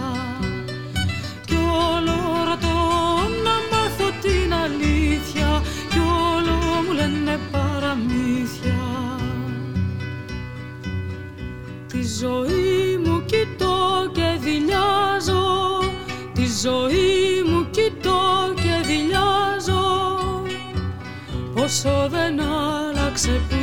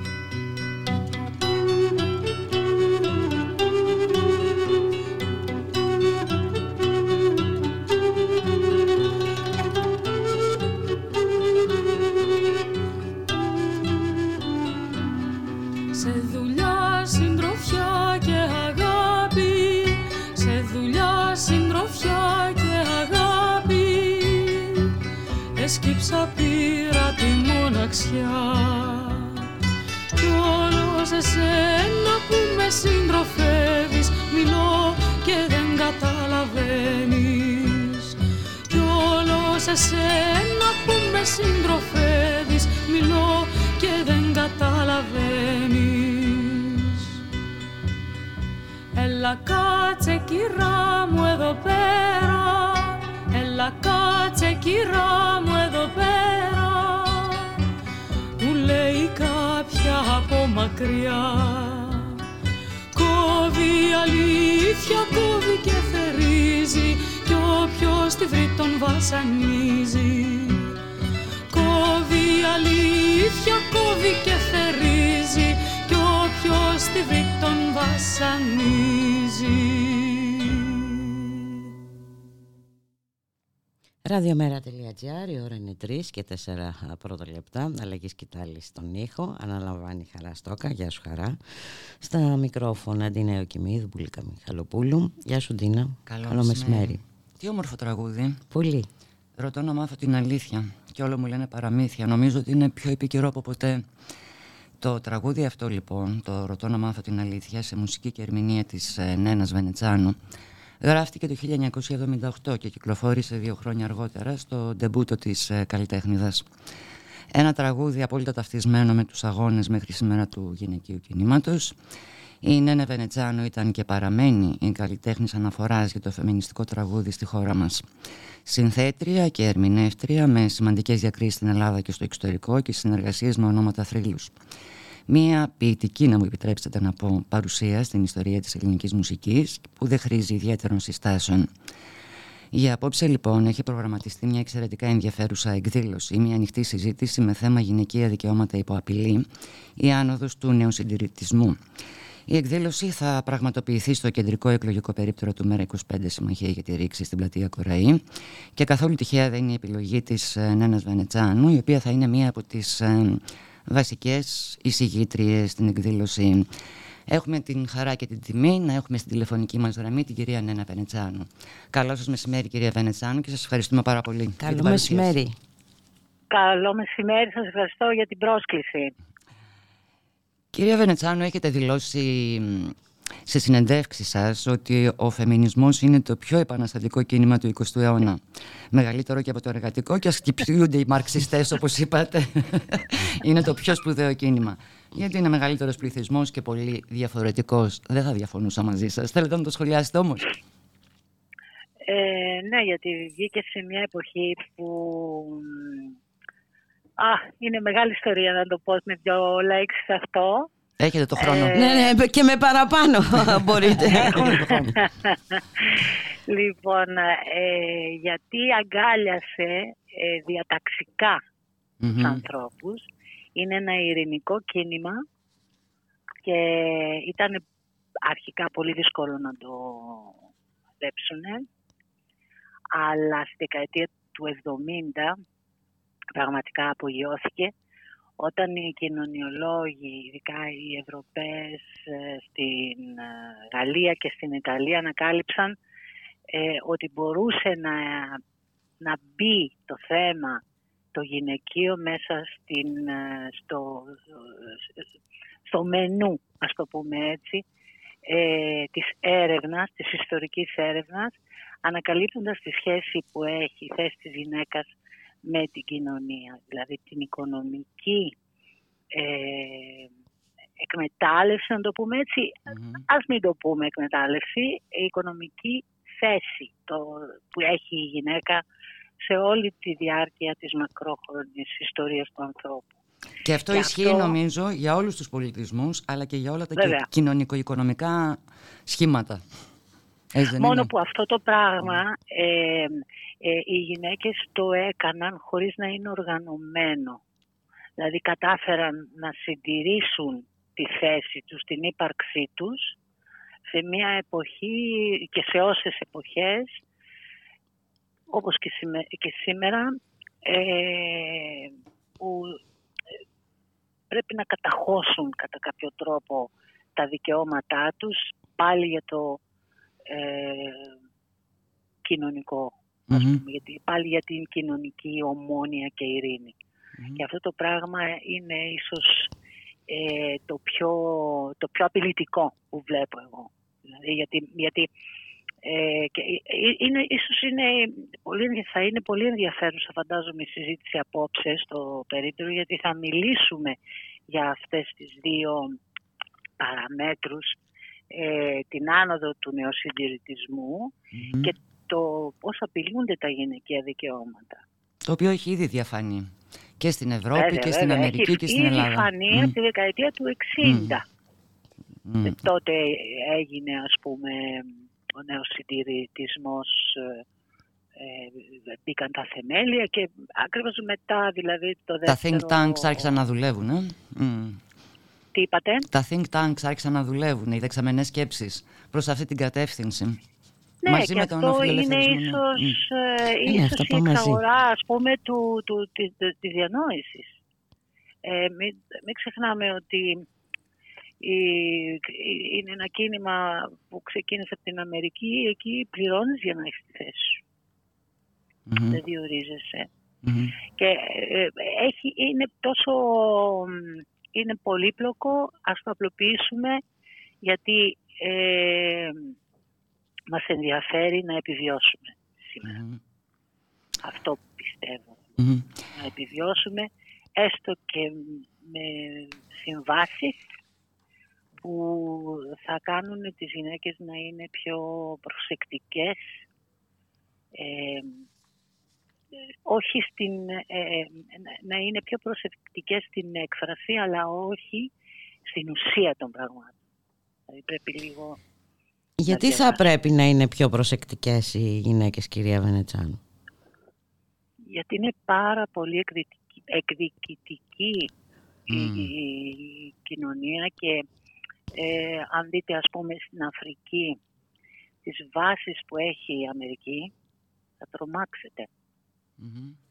Δηλαδή μ, ειδικά ο νοσυντηρητισμός ε, έχει σαν στόχο την Αμερικανική ισχύ. Μμμ. Ξεκίνησε ως τέτοια με τον Μπούς Πάνε και παράλληλα αυτά. συνεχίζεται. Μμμ. Μμμ. Ναι. Η- Ε, αυτό δηλαδή έχει να κάνει και με τον πόλεμο στην Ουκρανία. Μμμ. Έχει να Τον κάνει έχουμε και με ξεχάσει αυτές τον πόλεμο στην Ουκρανία. Δεν υπάρχει. Δεν υπάρχει. Μα δεν μπορούμε να το ξεχάσουμε. Στην προεκλογική Δεν- ατζέντα δεν υπάρχει. Στο δημόσιο διάλογο δεν υπάρχει καθόλου. Ναι, ναι. Εντάξει, αυ- αυτό είναι ένα από τα, από τα θέματα του, του, του, του πώς σωπαίνουμε για κάποια και ε, κάποια άλλα ας πούμε, τα περνάμε ε, Στον χωρίς τούκου. να τα... Ναι, ναι. Ασχολίαστα. στο τούκου, ναι. χωρίς να σημαίνει όμως ότι, κοιτάξτε, δεν τα σχολιάζουμε αλλά τα ξέρουμε. Και τα βιώνουμε. Δηλαδή- Τις επιπτώσεις τις βιώνουμε. Ακριβώς. Άμεσα ή έμεσα. Μμ. Ε, πιστεύω. ναι. Κυρία Βενετσάνου. Γι' αυτό θέλω να, για να ξαναγυρίσω πάλι Μμ. στο να απαντήσω έτσι. Ε, εγώ πιστεύω ότι δεν μπορεί να εξηγήσει ε, η ιστορία ε, γιατί όλη αυτή η επιθετικότητα των ε, κοινωνιών απέναντι στις γυναίκες δεν μπορεί να την εξηγήσει με, το, την αποκλει, με τους αποκλεισμούς. Πρέπει να υπάρχει και μια βαθύτερη αιτία την οποία δεν την ξέρουμε ακόμα. Πάντως ο Δεν Έγγελς έχουμε βρει. στην καταγωγή της οικογένειας της ατομικής ιδιοκτησίας Ναι. και του κράτους έγραψε ότι η ανατροπή της μητριαρχίας ήταν η κοσμοϊστορική ήττα του γυναικείου φίλου. Ο άντρας πήρε το πιδάλιο και στο σπίτι η γυναίκα ταπεινώθηκε, υποδουλώθηκε, έγινε σκλάβα των ορέξεών του και απλό εργαλείο για την παραγωγή παιδιών. Μάλλον είχε δίκιο ο Θα σας Έγγελς. πω όμως κάτι, Μμ, ο μμ. Έγγελς ξεχνάει ότι δεν υπήρχε ποτέ μητριαρχία. Δεν υπήρχε ποτέ; Δεν το, ξε- δεν το ήξε- όχι, όχι, είναι μια ε, ιδεολειψία αυτό. Μμ. Δεν υπήρξε ποτέ, δεν έχουμε ας πούμε ε, χαρακτηριστικά και αποδείξεις αυτής της ε, ε, ιστορίας, δηλαδή της, απ- του αποκλεισμού ε, των γυναικών από την ε, ζωή. Γιατί αυτό θέλω να πει ο Έγγελς, ότι τη βάλαν στην άκρη. Δεν τη βάλαν ποτέ στην άκρη. Το συνδέει με την ατομική ιδιοκτησία ο Έγγελς γι' αυτό. Και, Μμ, αλλά δεν μμ. είχε και καμία ακριβώς και με την κληρονομικότητα. Μμ, μμμ, μμμ, ναι, ναι. Ε, δηλαδή δεν, δεν υπήρχε ποτέ πο- μητριαρχικό πολίτευμα, Μμμ, ενώ υπήρχε τυραννία. μμμ. Ναι. Ενώ οι γυναίκες είχαν εξουσία, αλλά δεν είχαν, μητρι, είχαν μητριαρχικό... Ε, ή- ήταν Ήταν η, εδω- η δομή μητριαρχική. η, η κληρονομικότητα πήγαινε δηλαδή ε, από το, το γένος πήγαινε από γυναίκα σε γυναίκα αλλά δεν ήταν αυτές που ασκούσαν την εξουσία. Η πλειοψηφία ήταν πάντα άνδρες, αλλά υπήρχαν και γυναίκες. Γι' αυτό σας λέω, είναι, ε, έχουμε, έχουμε πολλά πράγματα να μάθουμε από τη δεκαετία του 70 που μελετήθηκαν τα πράγματα αυτά από ιστορικούς και κοινωνιολόγους. Είναι πάρα πολύ σημαντική η περίοδος αυτή για το φεμινισμό. Τότε ο φεμινισμός είχε και μια αριστερή, ένα αριστερό πρόσημο που σημαίνει ότι γινόταν κριτική αλλά πολλές φορές τα συμπεράσματα ε, είχαν και μια ε, πολιτική ε, χρειά ας πούμε και διαφοροποιούνται. Κάθε ομάδα ας πούμε δίνει τη δική της εξήγηση. Μόνο όταν μπήκανε μέσα στην, στο φακό του, του, των ανθρώπων, των ιστορικών που μελετούν τις κοινωνίες και την ανθρωπογεωγραφία εκεί μπορέσαμε να δούμε λίγο καλύτερα. Και σήμερα πια που έχει, ε, ε, έχουν οικειοποιηθεί εντελώς το, ε, τα, τα, τα, αιτήματα των γυναικών, ε, η, η, πολιτική ας πούμε αυτή η νεοσυντηρητική, ο νεοφιλελευθερισμός και όλα αυτά. Αυτό έχει, έχει, έχει πολύ μεγάλο... έχει απορροφηθεί πολύ από πολύ από πολύ συντηρητικά κέντρα. Ε, τα, τα, τα, τα, κεκτημένα των ε, γυναικών. Ναι, προς ποια κατεύθυνση ε, όμως; Κοιτάξτε, βασικά είναι για να, για να έχουν κυριαρχία, mm. εξουσία, να σου παίρνουν το σπίτι και όλα αυτά. Δηλαδή δεν είναι πάντα κοινή για το χρημα Είναι καθαρά, ας πούμε, οικονομικοί οι, λόγοι. Δεν είναι πολιτικοί λόγοι. Ούτε είναι κάτι προσωπικό, ας πούμε, ταξικό. Είναι διαταξικό όπως ήταν πάντα. Ισχύει αυτό. Δηλαδή απορρόφησε, απορρόφησε το, το κίνημα, απορροφήθηκε, απορρόφησε αξίες του κινήματος. Ε, ναι.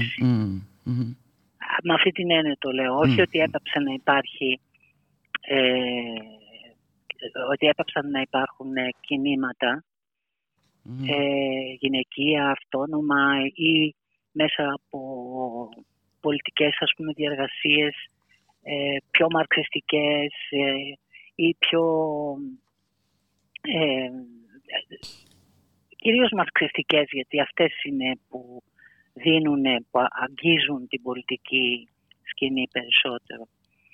Και έγινε μια κατάχρηση αυτών των αξιών όπου έγινε μετά η χειραγώγηση και μετά έχουμε την απολυτικοποίηση. Μάλιστα.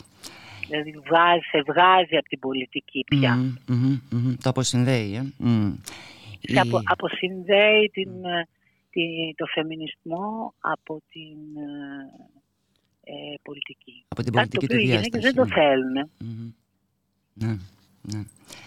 Η ομότιμη καθηγήτρια στο Πανεπιστήμιο Αιγαίου, η Μαρία Ικασούγκα, έχει πει τα εξής, τα οποία τα, τα οποία τα βρίσκω πολύ σοβαρά και πολύ ενδιαφέροντα. Μέσα σε τρεις αιώνες συντελέστηκαν δύο γενοκτονίες γυναικών, καθώς σύμφωνα με ερευνητές, την εποχή της πυράς μπορεί να κάει κανός μάγισσας έως και 11 εκατομμύρια γυναίκες, ε, ε, εντυπωσιακός αριθμός, έτσι. Σύμφωνα δε με τον ΟΗΕ, το 2018 καταγράφηκαν 87.000 γυναικοκτονίες παγκοσμίως.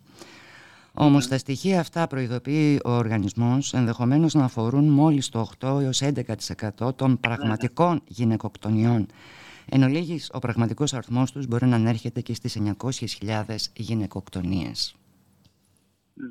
Απίστευτα πράγματα, έτσι. Απίστευτα. Ε, απίστευτα και δεν έχουμε και πολλά στοιχεία γιατί συνήθως αυτό συμβαίνει από τους ανθρώπους που έχουν μια εγκύτητα, μια ναι. πρόσβαση δηλαδή στην, ε, στο άτομο. Είναι συνήθως από το... ίδιο περιβάλλον. Ναι. ναι.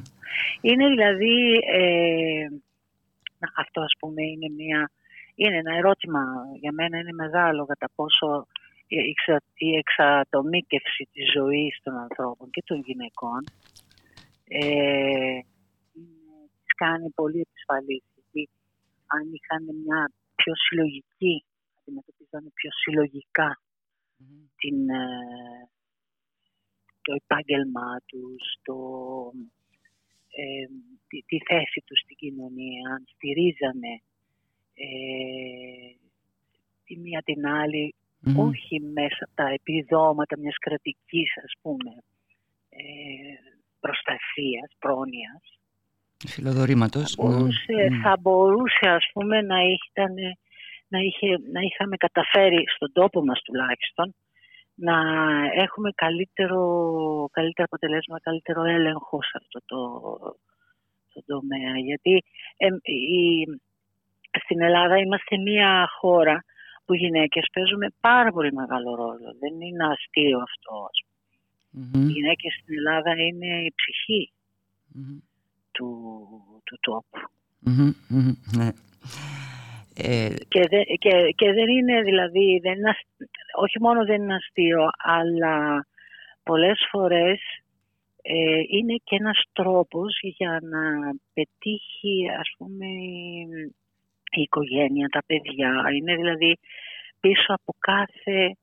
Ε, Βασικός πυλώνας ε, στα παιδιά. Ναι, από ναι, ναι. και δημο, του, ε, του ιδιωτικού βίου και του δημόσιου. Ναι, ναι. Ε, όταν ήσασταν... Απλώς ναι. όμως...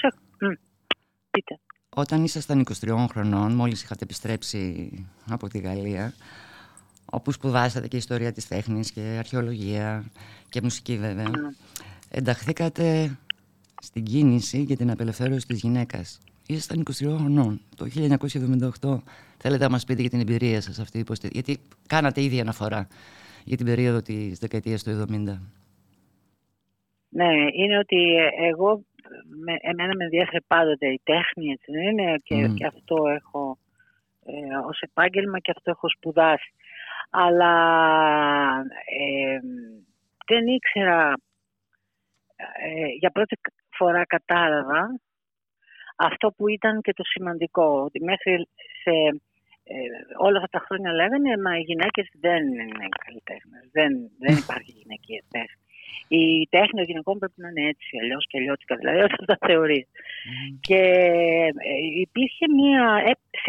είχα περνούσα από το Μιλάνο, ερχόμενη στην Ελλάδα, και σταμάτησα ε, έτσι για να δω λίγο ας πούμε το, το Μιλάνο με το τρένο τότε ταξιδεύαμε ε, και έπεσα πάνω σε μια έκθεση που λεγόταν «L'altra metà de l'avant-garde». Είναι το άλλο μισό της πρωτοπορίας. Αυτό ήταν, ε, νόμισα ότι ήταν ελάσσονες ζωγράφοι ε, οι οποίοι δεν τους, οι άγνωστοι ζωγράφοι ας πούμε που ήταν πρωτοπόροι μένα αλλά τους, και ήταν ε, μια ιστορικός τέχνης η οποία είπε stop θα ψάξουμε να βρούμε ποιες γυναίκες έχουν και έκανε μια φοβερή έκθεση από γυναίκες του, του, του, των αρχών του αιώνα του 20ου μέχρι τον πολεμο Ήταν συγκλονιστικό όλο αυτό. Ήταν όλη η ιστορία mm-hmm. της ζωγραφικής, όλη η ιστορία της γυναίκας, το βλέμμα, το, το γυναικείο, πώς βλέπει η, η γυναίκα. Ναι, ναι, ναι. Ε, και το πώς, ε, πώς μπαίνοντας μετά στις σχολές καλών τεχνών αρχίζει και αλλάζει και φεύγει από την αγορά πηγαίνει σε, αυτούς που, σε αυτές που λέμε α, ε, τέχνες, μικρές τέχνες, ο κεραμική, η φαντική κλπ. Γιατί δεν μπορούσαν να, είναι, ε, να ανταγωνιστούν. Ναι. Λοιπόν, και βλέπεις όλη αυτή την αλλαγή, ας πούμε, ήταν συγκλονιστικό για μένα. Mm, καταλητικό, και ε. αυτό το πράγμα με έκανε να, να έρθω στην Ελλάδα και να αρχίσω, ας πούμε, να ψάχνομαι και με τα παραδοσιακά πολύ. Αλλά ήταν τότε η εποχή που ήταν πιο ροκ. Δεν μπορούσες να πεις, ας πούμε, ότι θα, θα ψάξω να βρω... Τα είχα βρει βέβαια τα τραγούδια αυτά, αλλά ε, δεν είχα, δεν είχα, ας πούμε, θα φαινόταν πολύ χωριάτικος, ας πούμε, να το πω έτσι. Ναι. δεν το σήκωνε η εποχή. Δεν το σήκωνε η εποχη Ναι, το, το, το, όχι, όχι το εμπορικό μέρος, γιατί εγώ τότε δεν είχα καμία σχέση με το εμπόριο, ε, δηλαδή την αγορά του δίσκου και όλα αυτά, αλλά με το ίδιο το κοινό τα πέριπτε. Γιατί ερχόμασταν από μια δικτατορία που είχε κάνει κατάχρηση mm. της παραδοσιακής ναι, μουσικής ναι, με τα, ναι, ναι. τις γυροβολιές του Παπαδόπουλου. Ναι. λοιπόν, αυτό είχε, είχε πάθει, ακούγαμε δημοτικό τραγούδι και ντρεπόμασταν. Ναι. Ε, ήταν Όντως, φοβερό. Υπήρξε μια τέτοια εποχή. Δηλαδή προτιμούσαμε να ακούμε ε, ε, ροκ ε, ή το έντεχνο τραγούδι εκείνης της εποχής, το πολιτικό τραγούδι το λεγόμενο, από το να ακούμε τα, τα, τα σπουδαία τραγούδια, τα ελληνικά τραγούδια, τα σπουδαία τραγούδια. Mm. Ήταν σπουδαία, είναι σπουδαία η παραδοσιακή μας μουσική. Ναι, είναι πανέμορφη. πανέμορφη. Και έχει τα πάντα, ναι, έτσι, ναι, ναι, ναι, έχει ιστορικά τραγούδια, έχει... Είναι μεγάλη η παράδοσή μας το τραγούδι. Ναι, τε, τεράστια είναι. Ναι. Λοιπόν, αυτά τα πράγματα σβήσανε και έπρεπε να γραφτούν καινούργια. Και πάνω σε αυτή τη συζήτηση ε, σκέφτηκα ότι ο γυναικείος λόγος είναι αυτός ο οποίος λέει τα πάντα. Μέσα από την ποίηση δηλαδή. Το πιστεύω ακόμα. Ότι οι γυναίκες μέσα από την ποίηση λένε Μέσα από τη μικρή και μεγάλη δημιουργία. Μάλιστα είδα ότι πρόσφατα, το Μάρτι νομίζω, είχατε πάει και σε ένα σχολείο και, και μιλήσατε για ποίηση με τα παιδιά, ότι έγινε μια πάρα πολύ όμορφη ε, εκδήλωση. Ε, όχι, ε, ήταν στο, στο, στο Ηράκλειο. Στο Ηράκλειο. στο Ηράκλειο της Κρήτης, όπου είχαν μάθει τραγούδια και μιλήσαμε, πάνω, μιλήσαμε για τον ουρανό. Αυτό ήταν το θέμα. Για τον ουρανό. Ε, γιατί ξέρετε τα παιδιά με όλη αυτή την πίεση που, την πίεση που τραβάνε ας πούμε τα το ζόρι, το lockdown ναι. είναι, ναι, ναι. Ε, έχουν θικιαστεί και ε, βλέπουν, βλέπουν τον ουρανό και το θέμα μου ήταν να τους πείσω, τα πείσω ότι ο ουρανός δεν είναι μαύρος, αλλά πολύχρωμος μπορεί πολύ, να πολύ έχει. Τρυφερό, πολύ τρυφερό. Βέβαια, ναι, και ήταν πολύ ωραία συζήτηση που έκανα με τα παιδιά. Είχε πολύ μεγάλη έτσι, τρυφερότητα και ε, είναι παιδιά με ειδική αγωγή, ας πούμε, που γίνεται ε, ειδική αγωγή. και έτσι ήταν μέσα σε αυτό το πλαίσιο. Και Ναι. μια άλλη παράμετρος είναι ότι την περίοδο του lockdown που είχαμε εδώ κράτησε περισσότερο από παντού δηλαδή ε, είχαμε τεράστια αύξηση στα ποσοστά ενδοοικογενειακής βίας οπότε το υποστήκαν αυτό και τα παιδάκια Βέβαια, βέβαια. Μμ, και τα παιδιά ακόμα περισσότερο. Δηλαδή, τα Μμ. παιδιά βλέπ, εγώ βλέπω ας πούμε τα παιδιά εδώ γιατί μένω σε μια περιοχή που έχω δύο σχολεία κοντά μου Μμμ. Και τα βλέπω πόσο στην αρχή του lockdown δεν κατεβαίναν με μεγάλες ε, παρέες και λέω «Α, τι ωραία, τουλάχιστον τα παιδιά θα περνάνε καλά». Σκασιαρχείο δηλαδή, κάπως έτσι. Αλλά δεν ήταν έτσι καθόλου. Ε, Χτυπάγανε λάμπες, κόβανε νεράδια, Θυμός. πλακωνόντουσαν. Θυμός. Θυμός. Ε, μέχρι τις 11.30-12 η ώρα το βράδυ τα αφήναν μικρά παιδιά, 12-13 χρονών, 11. Πίναν μπύρες ας πούμε. Δεν, ήταν τραγικό αυτό. Μμμ. Ουρλιάζανε. Μμμ. Ουρλιάζανε, δεν μιλάγανε πια. Ναι. Ουρλιάζανε. Ναι, ναι. Πολύ σοβαρές ε, επιπτώσεις στην ψυχική υγεία των Ναι. παιδιών. Πολύ ναι, ναι, σοβαρές. ναι. Πάντως, Το ε, ανέφερα δηλαδή μ, σε, μ. στο σύλλογο εδώ της ε, γειτονιάς και τα μαζέψανε γιατί σπάγαν δάνεια, σπάγαν, γινόταν χαμός. Μμ. Και να τα μαζέψουν στο σπίτι τους. Μμ. Εγκατελειμμένα. Οι γονείς δούλευαν όλη μέρα. Ή υπάρχουν και γονείς Γνωστή- οι η γνωστή οποίοι δεν τα συνθήκη. αγαπάνε, δηλαδή δεν τα θέλουν τα παιδιά τους. Μία φίλη μου έλεγε ότι μέσα στην... ε, αν μπορούσαν να τα αφήσουν και το Σαββατοκύριακο στον παιδικό σταθμό, θα το κάνουν. Ναι, να το αποθηκεύσουν κάπου, να τα παρκάρουν κάπου. Ναι. Ισχύει και αυτό. Ναι. Ναι, Ε, είναι πολύ... Οι οικογενειακές σχέσεις έχουν διαταραχθεί. Είναι τόσα πολλά αυτά που έχει κάνει η σύγχρονη, ο σύγχρονος τρόπος ε, στη, κοινωνία. Δηλαδή έχει αλλάξει. Κατακαιρματισμένη εντελώς. Ισορροπίες, ναι, έχει αλλάξει ισορροπίες και οι άνθρωποι ακόμα ψάχνονται. Και ώσπου να ψαχθούν θα έχουν γεράσει. Πάντως μία από τις πρώτες κινήσεις της ε, διακυβέρνησης ε, Μητσοτάκη ήταν ε, η μετατροπή της Γενικής Γραμματείας Ισότητας σε οικογενειακής πολιτικής και δημογραφικό κάτι τέτοιο ας πούμε και μεταφέρθηκε από το Υπουργείο Ιστορικών. Έδωσε δηλαδή αμέσω το στίγμα πώς αντιμετωπίζει τα ζητήματα, τα δικαιώματα των γυναικών. Αμέσως δόθηκε το στίγμα. Και ναι, είναι ακριβώς αυτό το πράγμα του ελέγχου, δηλαδή δίνει, αυτό είναι, αυτό είναι ένας συντηρητισμός. Καθαρά δηλαδή.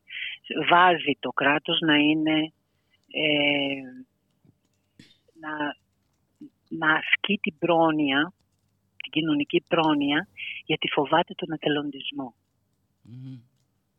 Καταλάβατε, είναι μια παράμετρος των νεοσυντηρητικών ε, και ε, θέλει να το περνάει κεντρικά. Mm, mm. Την κεντρική πολιτική σκηνή. Εξάλλου είδαμε και mm. πόσες ε, γυναίκες είχες σε θέσεις ευθύνης στα Υπουργεία. Ελάχιστες. Και μάλιστα σε μια συνέντευξή του δήλωσε ότι μα δεν, έχω, δεν έχουμε γυναίκες για τις θέσεις αυτές. δηλαδή, ναι, δεν έχουν. Και αυτές που έβαλε. Δεν έχουν. Ναι, ναι, ναι, ναι. Δεν έχουν γυναίκες. Mm. Ε, δεν, έχουν, ε, δεν είναι ότι δεν υπάρχουν. Είναι ότι δεν, δεν έχουν γιατί δεν θέλουν να έχουν. Α, ακριβώς. Ακριβώς. Δεν τις αποκλείουν, αλλά ούτε και τις ε, ψάχνουν κιόλας. Ή τις θέλουν με συγκεκριμένη ε, μορφή και ρόλο. και ρόλο. Ε, ναι. Εντάξει, και, ε, όμως ο, ο φεμινισμός δεν είναι ε, για να είσαι ας πούμε αρεστός. Είναι μια δικαιοσύνη που ζητάνε οι άνθρωποι, συγκεκριμένα ας πούμε, γυναίκες. Και δεν είναι αυτό που είπε η Κάνον, ο χαρούμενος φεμινισμός. Για όλα τα... δηλαδή να έχουν, να έχουν μια άλλη θέση και να έχουν και μια δυνατότητα να, να, να χαρούν ελεύθερα. Mm-hmm. σημαντικό. Mm-hmm. Δεν χαίρονται πια οι άνθρωποι στον τόπο μας. Όχι. Και δεν χαμογελάνε. Περπατάς στον δρόμο και δεν βλέπεις χαμογελαστό άνθρωπο. Ναι, ναι, ναι. Βλέπεις πλάκες με παράλογα πράγματα, αλλά που σε κάνουν και γελάς. Mm. Αλλά δεν είναι για να γελάς, είναι για να κλαις. Mm. Ναι, ναι. Έτσι πιστεύω δηλαδή αυτό το, αυτή η αλλαγή ας πούμε, που, που γίνεται με έχει, και μένα με έχει επηρεάσει. Δηλαδή μετά το lockdown ε, που μας απέκλεισαν από την... Ε, και βλέπεις ότι εκεί έγινε και μια επιλογή. Έτσι δεν είναι, βγήκαν κάποιοι Ε, δηλαδή είναι ένα κράτος πια που έχει και μια κοινωνία μπορεί κανείς να πει, το προεκτείνω δηλαδή, που νομίζω ότι μπορεί να κάνει πολιτισμό με 100 ατομα δεν μπορείς να κάνεις πολιτισμό με 100 άτομα. Mm-hmm. Με συγκεκριμένα Είσαι καταδικασμένος. Ναι, ναι, ναι, ναι, Άμα το σκεφτείς έτσι. Γιατί αποκλείς αυτούς τους ανθρώπους οι οποίοι ουσιαστικά κάνουν τον πολιτισμό. Ναι. Που συντηρούν δηλαδή την, ε, ε, και την παράδοση αλλά και τη σύγχρονη και τη ζωή. Ναι. Ναι. Λοιπόν, όταν τον απορρίπτεις, ας πούμε, τον καλλιτέχνη που μιλάει για αυτά, που είναι ο φύλακας της μνήμης της ουσίας ενό καλλιτέχνης, και νομίζω ότι μπορεί να κάνουμε τέχνη να γράψουμε ιστορία. Ο καθένας από εμάς γράφει την ιστορία του. Ε, δεν είναι. Ναι, ναι, ναι. χρειάζεται και, χρειάζονται και άλλα πράγματα για να γραφτεί η ιστορία. Ε, ξεχάσαμε να αναφέρουμε ότι η Νένα Βενετζάνου είναι στο ψηφοδέλτιο επικρατείας του ΜΕΡΑ25. Συμμαχία για τη ρήξη. ναι, βέβαια. Είναι δεύτερη φορά που δεύτερη φορά. υποστηρίζω το, το ΜΕΡΑ. Ε, στην πρώτη φάση αυτής της εκλογικής περίοδου δεν είχα, ήμουν σχεδόν σίγουρη δηλαδή ότι δεν θα έχανε πόντους το μέρα. Δεν ήσασταν οι μόνοι. Ε, τώρα όμως τη δεύτερη ελπίζω ο, να το στηρίξουν με μεγαλύτερη συνείδηση οι άνθρωποι γιατί έχει σημασία να, να υπάρχει αυτή η φωνή μέσα στην ε, Βουλή μας. Δεν μπορεί να, μπαίνει, να μπαίνουν τώρα άσχετοι άνθρωποι και ακροδεξιοί. Και ακροδεξιοί, Ακροδεξιοί βασικά. Ακροδεξιοί βασικά, ναι. ναι. Ναι, ναι. γιατί εντάξει να είναι ας πούμε έστω και διαφορετικού τύπου αριστερή, εμένα δεν με, δεν με χαλάει καθόλου. Τσακώνομαι καλύτερα. Βέβαια, βέβαια. Αλλά Καλό, δεν μπορείς να τα... Τσακώνομαι καλύτερα. Μπορείς να τσακωθείς. Ναι. δεν, δεν, έχεις, δεν έχεις κοινό πεδίο συζήτησης. Δεν, δεν, υπάρχει, ναι. δεν υπάρχει περίπτωση, δηλαδή δεν το ξέρω για να τσακωθώ, mm. πώς να το πω. ναι, ναι, ναι, άγνωστο αντικείμενο. ε, γνωρίζω ότι ε, ο ύμνος του φεμινισμού είναι το ποτάμι, το οποίο, ναι, ναι, ναι. το οποίο θα το βάλουμε τώρα. Ε, να ευχηθούμε εμείς καλή επιτυχία στη σημερινή συζήτηση εκδήλωση. Θα, είμαι σίγουρη ότι θα είναι πάρα πολύ ενδιαφέρουσα. Μακάρι, δηλαδή mm. είναι έρθει κόσμος δηλαδή, να ακούσει. Εγώ περισσότερο πάω και για να ακούσω mm. κυρίως. Ναι. Έχω μια μικρή εισήγηση έτσι τύπης, αλλά ε, πάω να ακούσω γιατί είναι, έχει, θα έχει πολύ ενδιαφέρον. Είναι γυναίκες οι οποίες είναι μέσα στη δράση, στη, στη, ε, στα κινήματα, στο φεμινιστικό κίνημα. Στα ναι. κινήματα τώρα που έχουν πάρει μια άλλη διάσταση ε, και είναι ακτιβίστριες, είναι, είναι μετανάστριες ναι. και ε, έχουν ένα επίπεδο καταπληκτικό. Όλο αυτό θέλω να το δω, να το ακούσω. Ωραία, πολύ όμορφα. Και να γνωριστούμε ας πούμε με όλους αυτούς τους ανθρώπους γιατί ε, έχω χάσει ας πούμε πια την επαφή με, τους, ε, με το κίνημα έτσι όπως ήταν ας πούμε όταν ήμουν νέα. Mm-hmm. Ε, οι φεμινίστερες σας αγαπάνε πάρα πολύ όμως. σας έχουν και εγώ, εγώ αγαπώ, σύμβολο. Και εγώ αγαπώ φεμινισμό. σας ευχαριστούμε πάρα πολύ Είναι για την το μόνο σας. πράγμα που αγαπώ. το μόνο πράγμα που πιστεύω. Το έχετε εκδηλώσει. Δηλαδή... Πολύ όμορφα. Λοιπόν. Να είστε καλά. Σας ευχαριστούμε πάρα πολύ. Ευχαριστώ. Ευχαριστώ και θα ακούσουμε πολύ. το ποτάμι τώρα. Ναι. Γεια χαρά. Γεια σας. Γεια, γεια, γεια. ξεκινάει από εδώ. Ένα ποτάμι θα σαρώσει το γυαλό. Είναι γυναίκα που ξυπνά Δεν μπορείς να τη σταματήσεις. Δεν μπορεί κανείς, δεν μπορεί. Είναι γυναίκα που ξυπνά Δεν μπορείς να τη σταματήσεις. Δεν μπορεί κανείς, δεν μπορεί τις προδοσίες που μας κάνουν σιωπηλές. Όλες τις πίκρες κι όλες μας τις ενοχές. Μια γυναίκα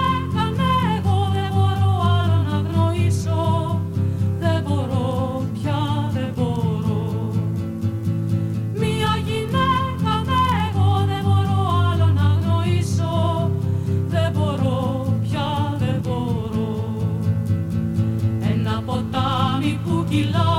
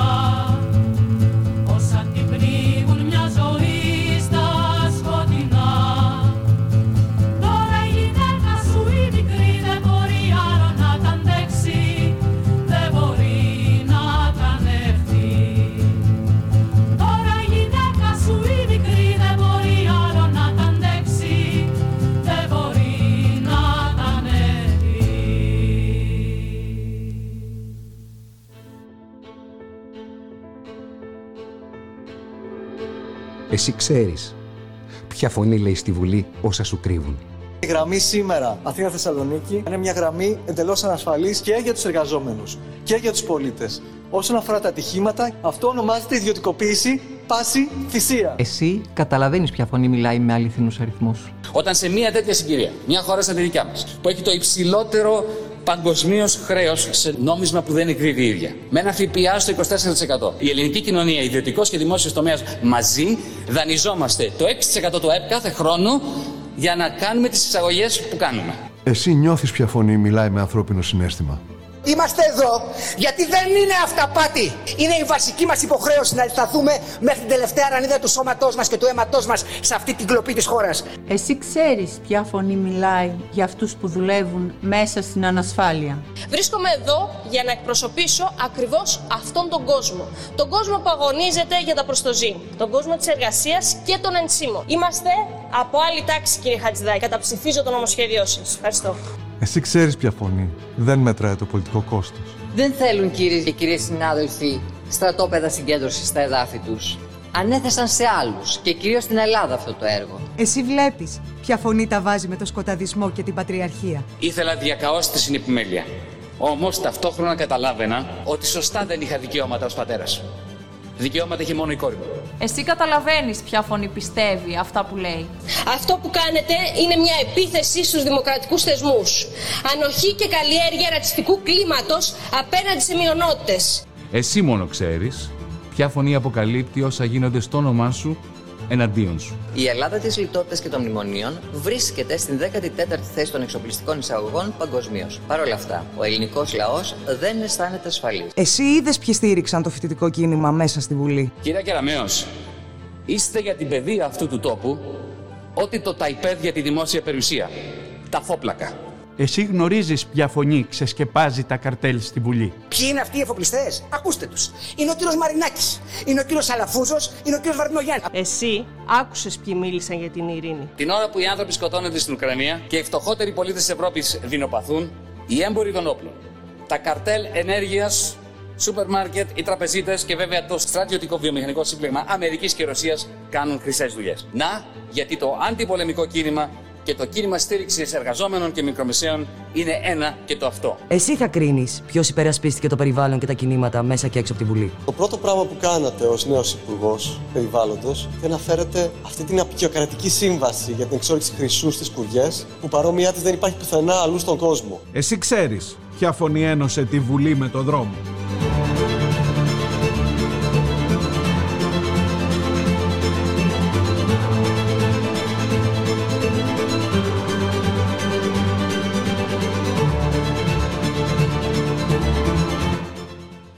Ραδιομέρα.gr, η ώρα είναι 3 και 41 πρώτα λεπτά. Στον ήχο η Χαραστόκα, στα μικρόφωνα Ντίνα Ιωκημίδου Μπούλικα Μιχαλοπούλου.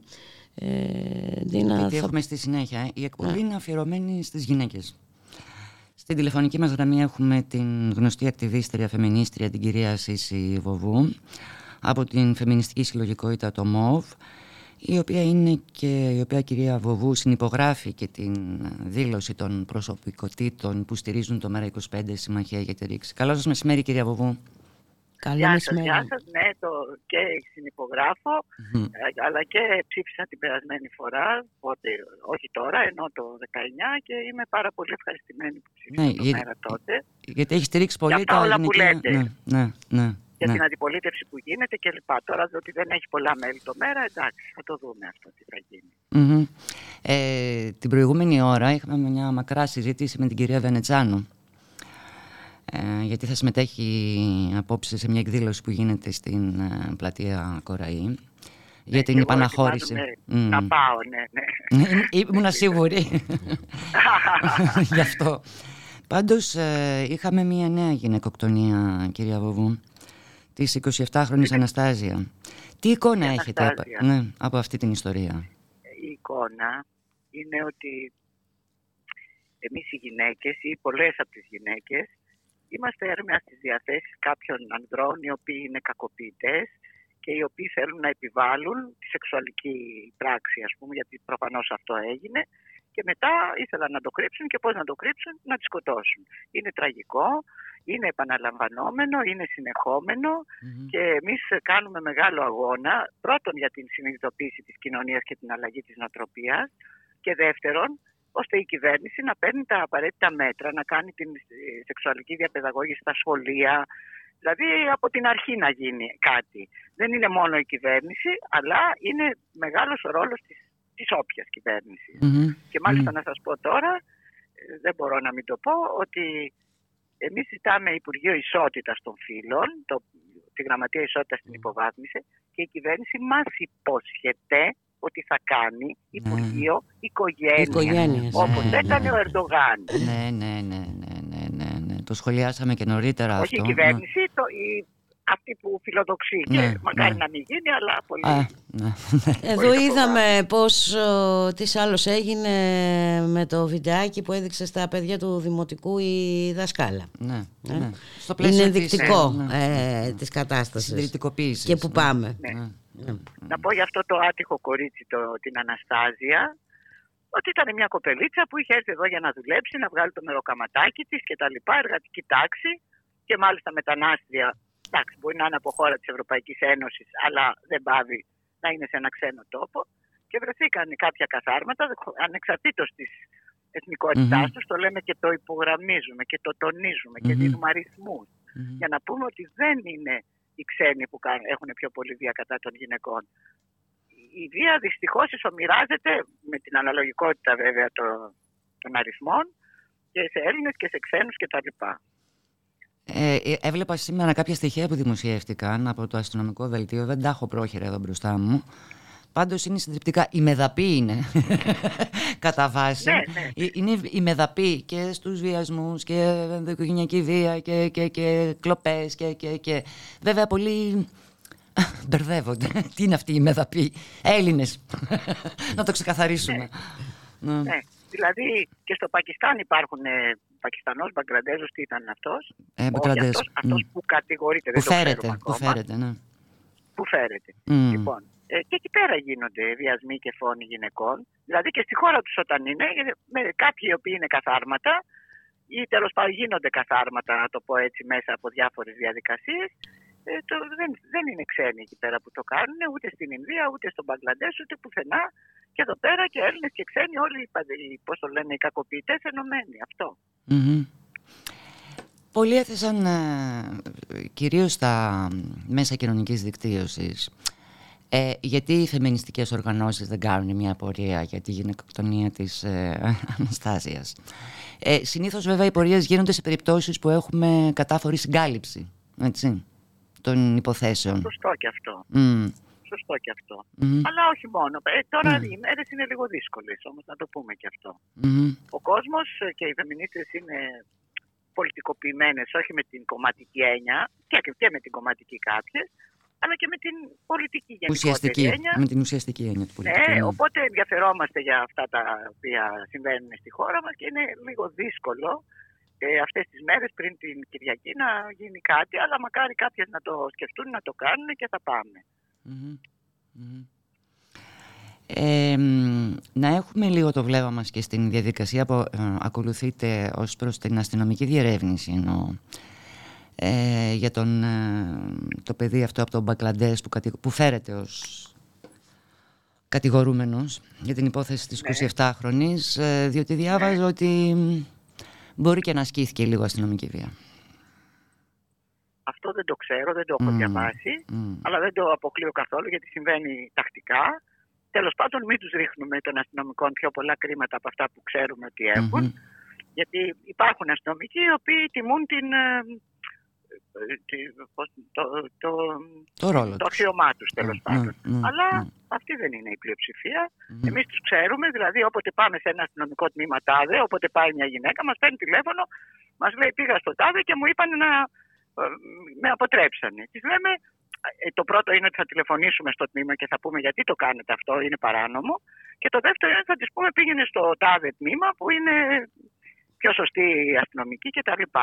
Δηλαδή, εμείς βοηθάμε τις γυναίκες όχι με προσφέροντας υπηρεσίες, αλλά προσφέροντας πληροφορίες. Και υποστήριξη. Ενδυνάμωση, ας πούμε. Ναι, υποστήριξη. ναι, και Ναι. Και στη διάρκεια και στις δίκες και στη, με δικηγόρου. Ο δικηγόρος παίρνουν από το κράτος βέβαια. Όσες έχουν το χαμηλό εισόδημα κάτω από 6.000 το χρόνο και είναι οι πιο πολλές. Αλλά μια καθηγήτρια μας λέει που παίρνει 1.000 ευρώ το χρόνο η γυναίκα, ε, με έχει ταράξει στις μηνύσεις. Δεν έχω να φάω γιατί πρέπει να πληρώνω τους δικηγόρους. Και αυτό όλο είναι σκανδαλώδες και πρέπει να το διορθώσουμε. Να δούμε αν θα μπορέσουμε, πάντως προσπαθούμε. Ναι. Και Ε. πρέπει να πω ότι το ΜΕΡΑ 25 στον αγώνα που κάναμε ενάντια στην υποχρεωτική Ναι, συνεπιμέλεια ναι, πήρε καθαρή τα έδωσε θέση. όλα. Ναι, ναι, πήρε καθαρή Ε, θέση. τα Ναι. έδωσε όλα. Ναι, ναι, Και ναι. όχι μόνο και το Πασόκ Κινάλ και ο ΣΥΡΙΖΑ.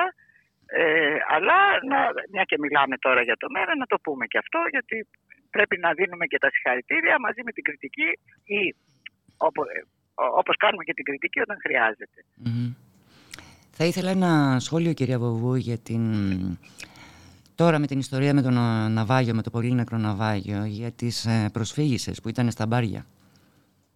Τις προσφύγησες τις κλείσανε στα μπάρια οι διακινητές. Φυσικά εμείς λέμε ως ΜΟΒ, ως γυναικεία οργάνωση και ως πολίτες αυτής της χώρας ότι φταίνε για την παράνομη διακίνηση φταίνε οι συνθήκες Δουβλίνο 2 κτλ. Μμμ. Αυτοί φταίνε. Πάμε παρακάτω όμως. Και αυτοί οι διακινητές οι οποίοι σε ένα καράβι που πρέπει να βάλουν 30 ανθρώπους βάζουν 300-500, το ε, δημιουργούν τρεμα- πολύ μεγάλους κινδύνους. Δεν ξέρουμε ακόμη τι έχει γίνει. Όπως το είπε και ο κ. Βαρουφάκης χθες στην εκδήλωση, εμείς ζητάμε εξηγήσεις και ε, ενδελεχή έρευνα. Όμως, όμως, ότι κλείνουν, ότι ε, κλείνουν τις γυναίκες στα μπάρια, το είχαμε δει και στο φαρμακονήσι και τα παιδιά. Το είχαμε δει και στο φαρμακονήσι που δεν ήταν, πόσοι ήταν οι πνιγμένοι, 7-8, αλλά ήταν όλο οι γυναίκες πνιγήκανε. Γιατί, γιατί ήταν, τις είχαν κλείσει μέσα. Και αυτό είναι απαράδεκτο, είναι πατριαρχικό, προσπαθούν δηλαδή να αποτρέψουν ενδεχόμενες, ε, να το πω, ε, κακοποιήσεις των γυναικών, όχι, Ναι. με το να, όχι με το να ενημερώσουν τους, κακο... τους άντρες ότι δεν πρέπει να κάνουν τέτοια, αλλά με το να κλειδώνουν τις γυναίκες. Είναι πάρα πολύ χαρακτηριστικό, διαμαρτυρόμαστε πάρα πολύ έντονα. Και δεν ξέρουμε και πόσες ήταν, έτσι, Ε, και μάλλον, δεν τις δεν βρούμε ξέρω ποτέ. αν Δεν τις κάποτε. βρούμε ποτέ.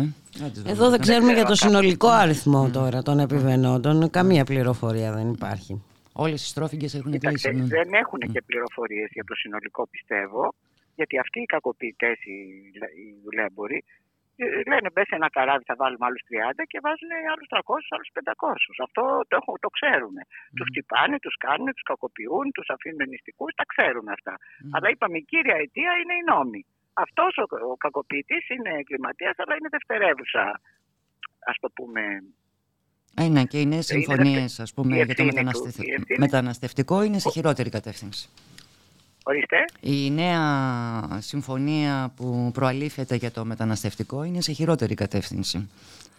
να τη δούμε Μμ, ακόμη, γιατί μμ, αυτό που Έχουν βλέπουμε βγει, μέχρι τα πρώτα στιγμής είναι έτσι. άθλια, άθλια, άθλια, άθλια. Αυτό που Μμ. βλέπουμε είναι έτσι. Μμμ. Και να τους πω, να πω στις κυβερνήσεις της Ευρωπαϊκής Ένωσης, εγώ και όπως λέμε πολλοί άνθρωποι, η ιστορία της ανθρωπότητας είναι η ιστορία των μετακινήσεων, της μετανάστευσης κτλ.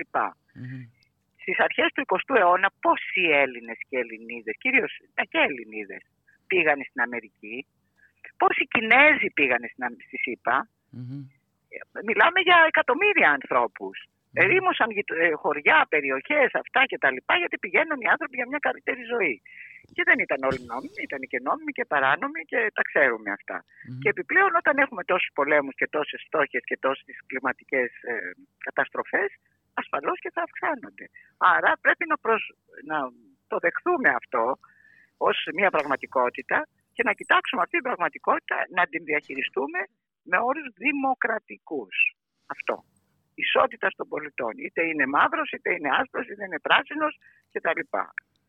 Ε, και να μην συνεχίσουμε αυτή τη διαδικασία από ανθρωποποίησης, δηλαδή είναι απίστευτο.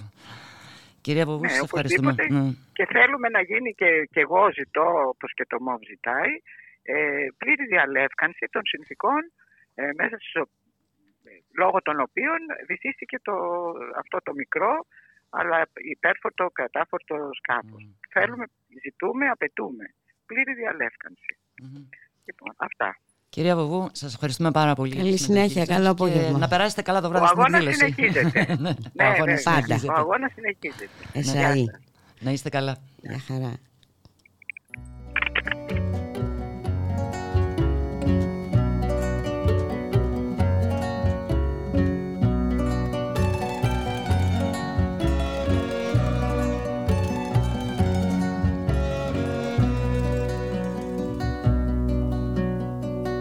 Πριν πεινάσουν μαγειρεύουν των φρονιμών τα παιδιά και τα ρούχα τους φυλάνε για να έχουν τα μισά. Αλλά εγώ που δεν τους μοιάζω όλα τα παίξα στα ζάρια. Τώρα σαν την άλλη που τα κάνω κρεμαστάρια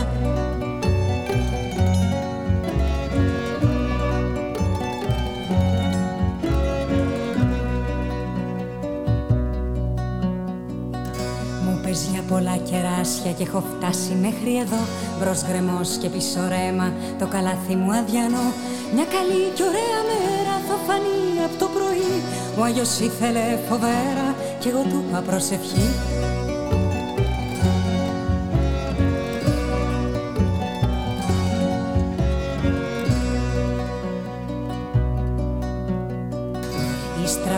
είναι ο γυαλός, ή στραβά αρμενίζουμε Κάποιο λάκκο έχει φάβα, πέφτω και τσακίζομαι Μ' αν δεν πάθεις πως θα μάθεις με σε τούτη τη ζωή; Αν ο σκύλος είναι χορτάτος, τότε η πίτα είναι μισή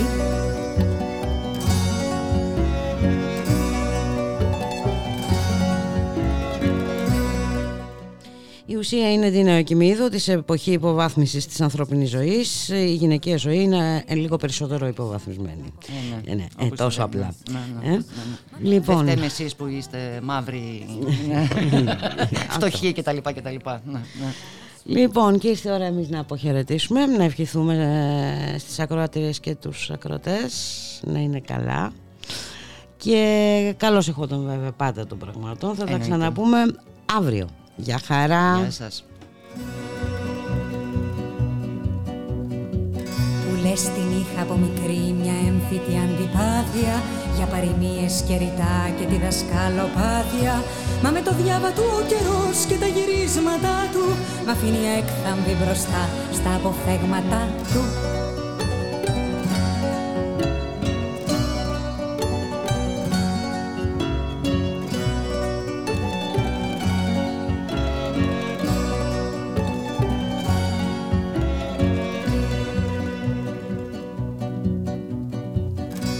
σενάρια τολμηρά στη μέση του κυκλώνα. Σκαρώνει μπέρδεμα σωστό και να μες στον αγώνα. Με τα αγριομάτι του κοιτά αν έπεσα ακόμα. Να δικαιώσει το ρητό και να με κάνει λιώμα. Και δεν μου μένει πια παρά υποταγή και ελπίδα. Αφού για ακόμα μια φορά την προκοπή μου δεν είδα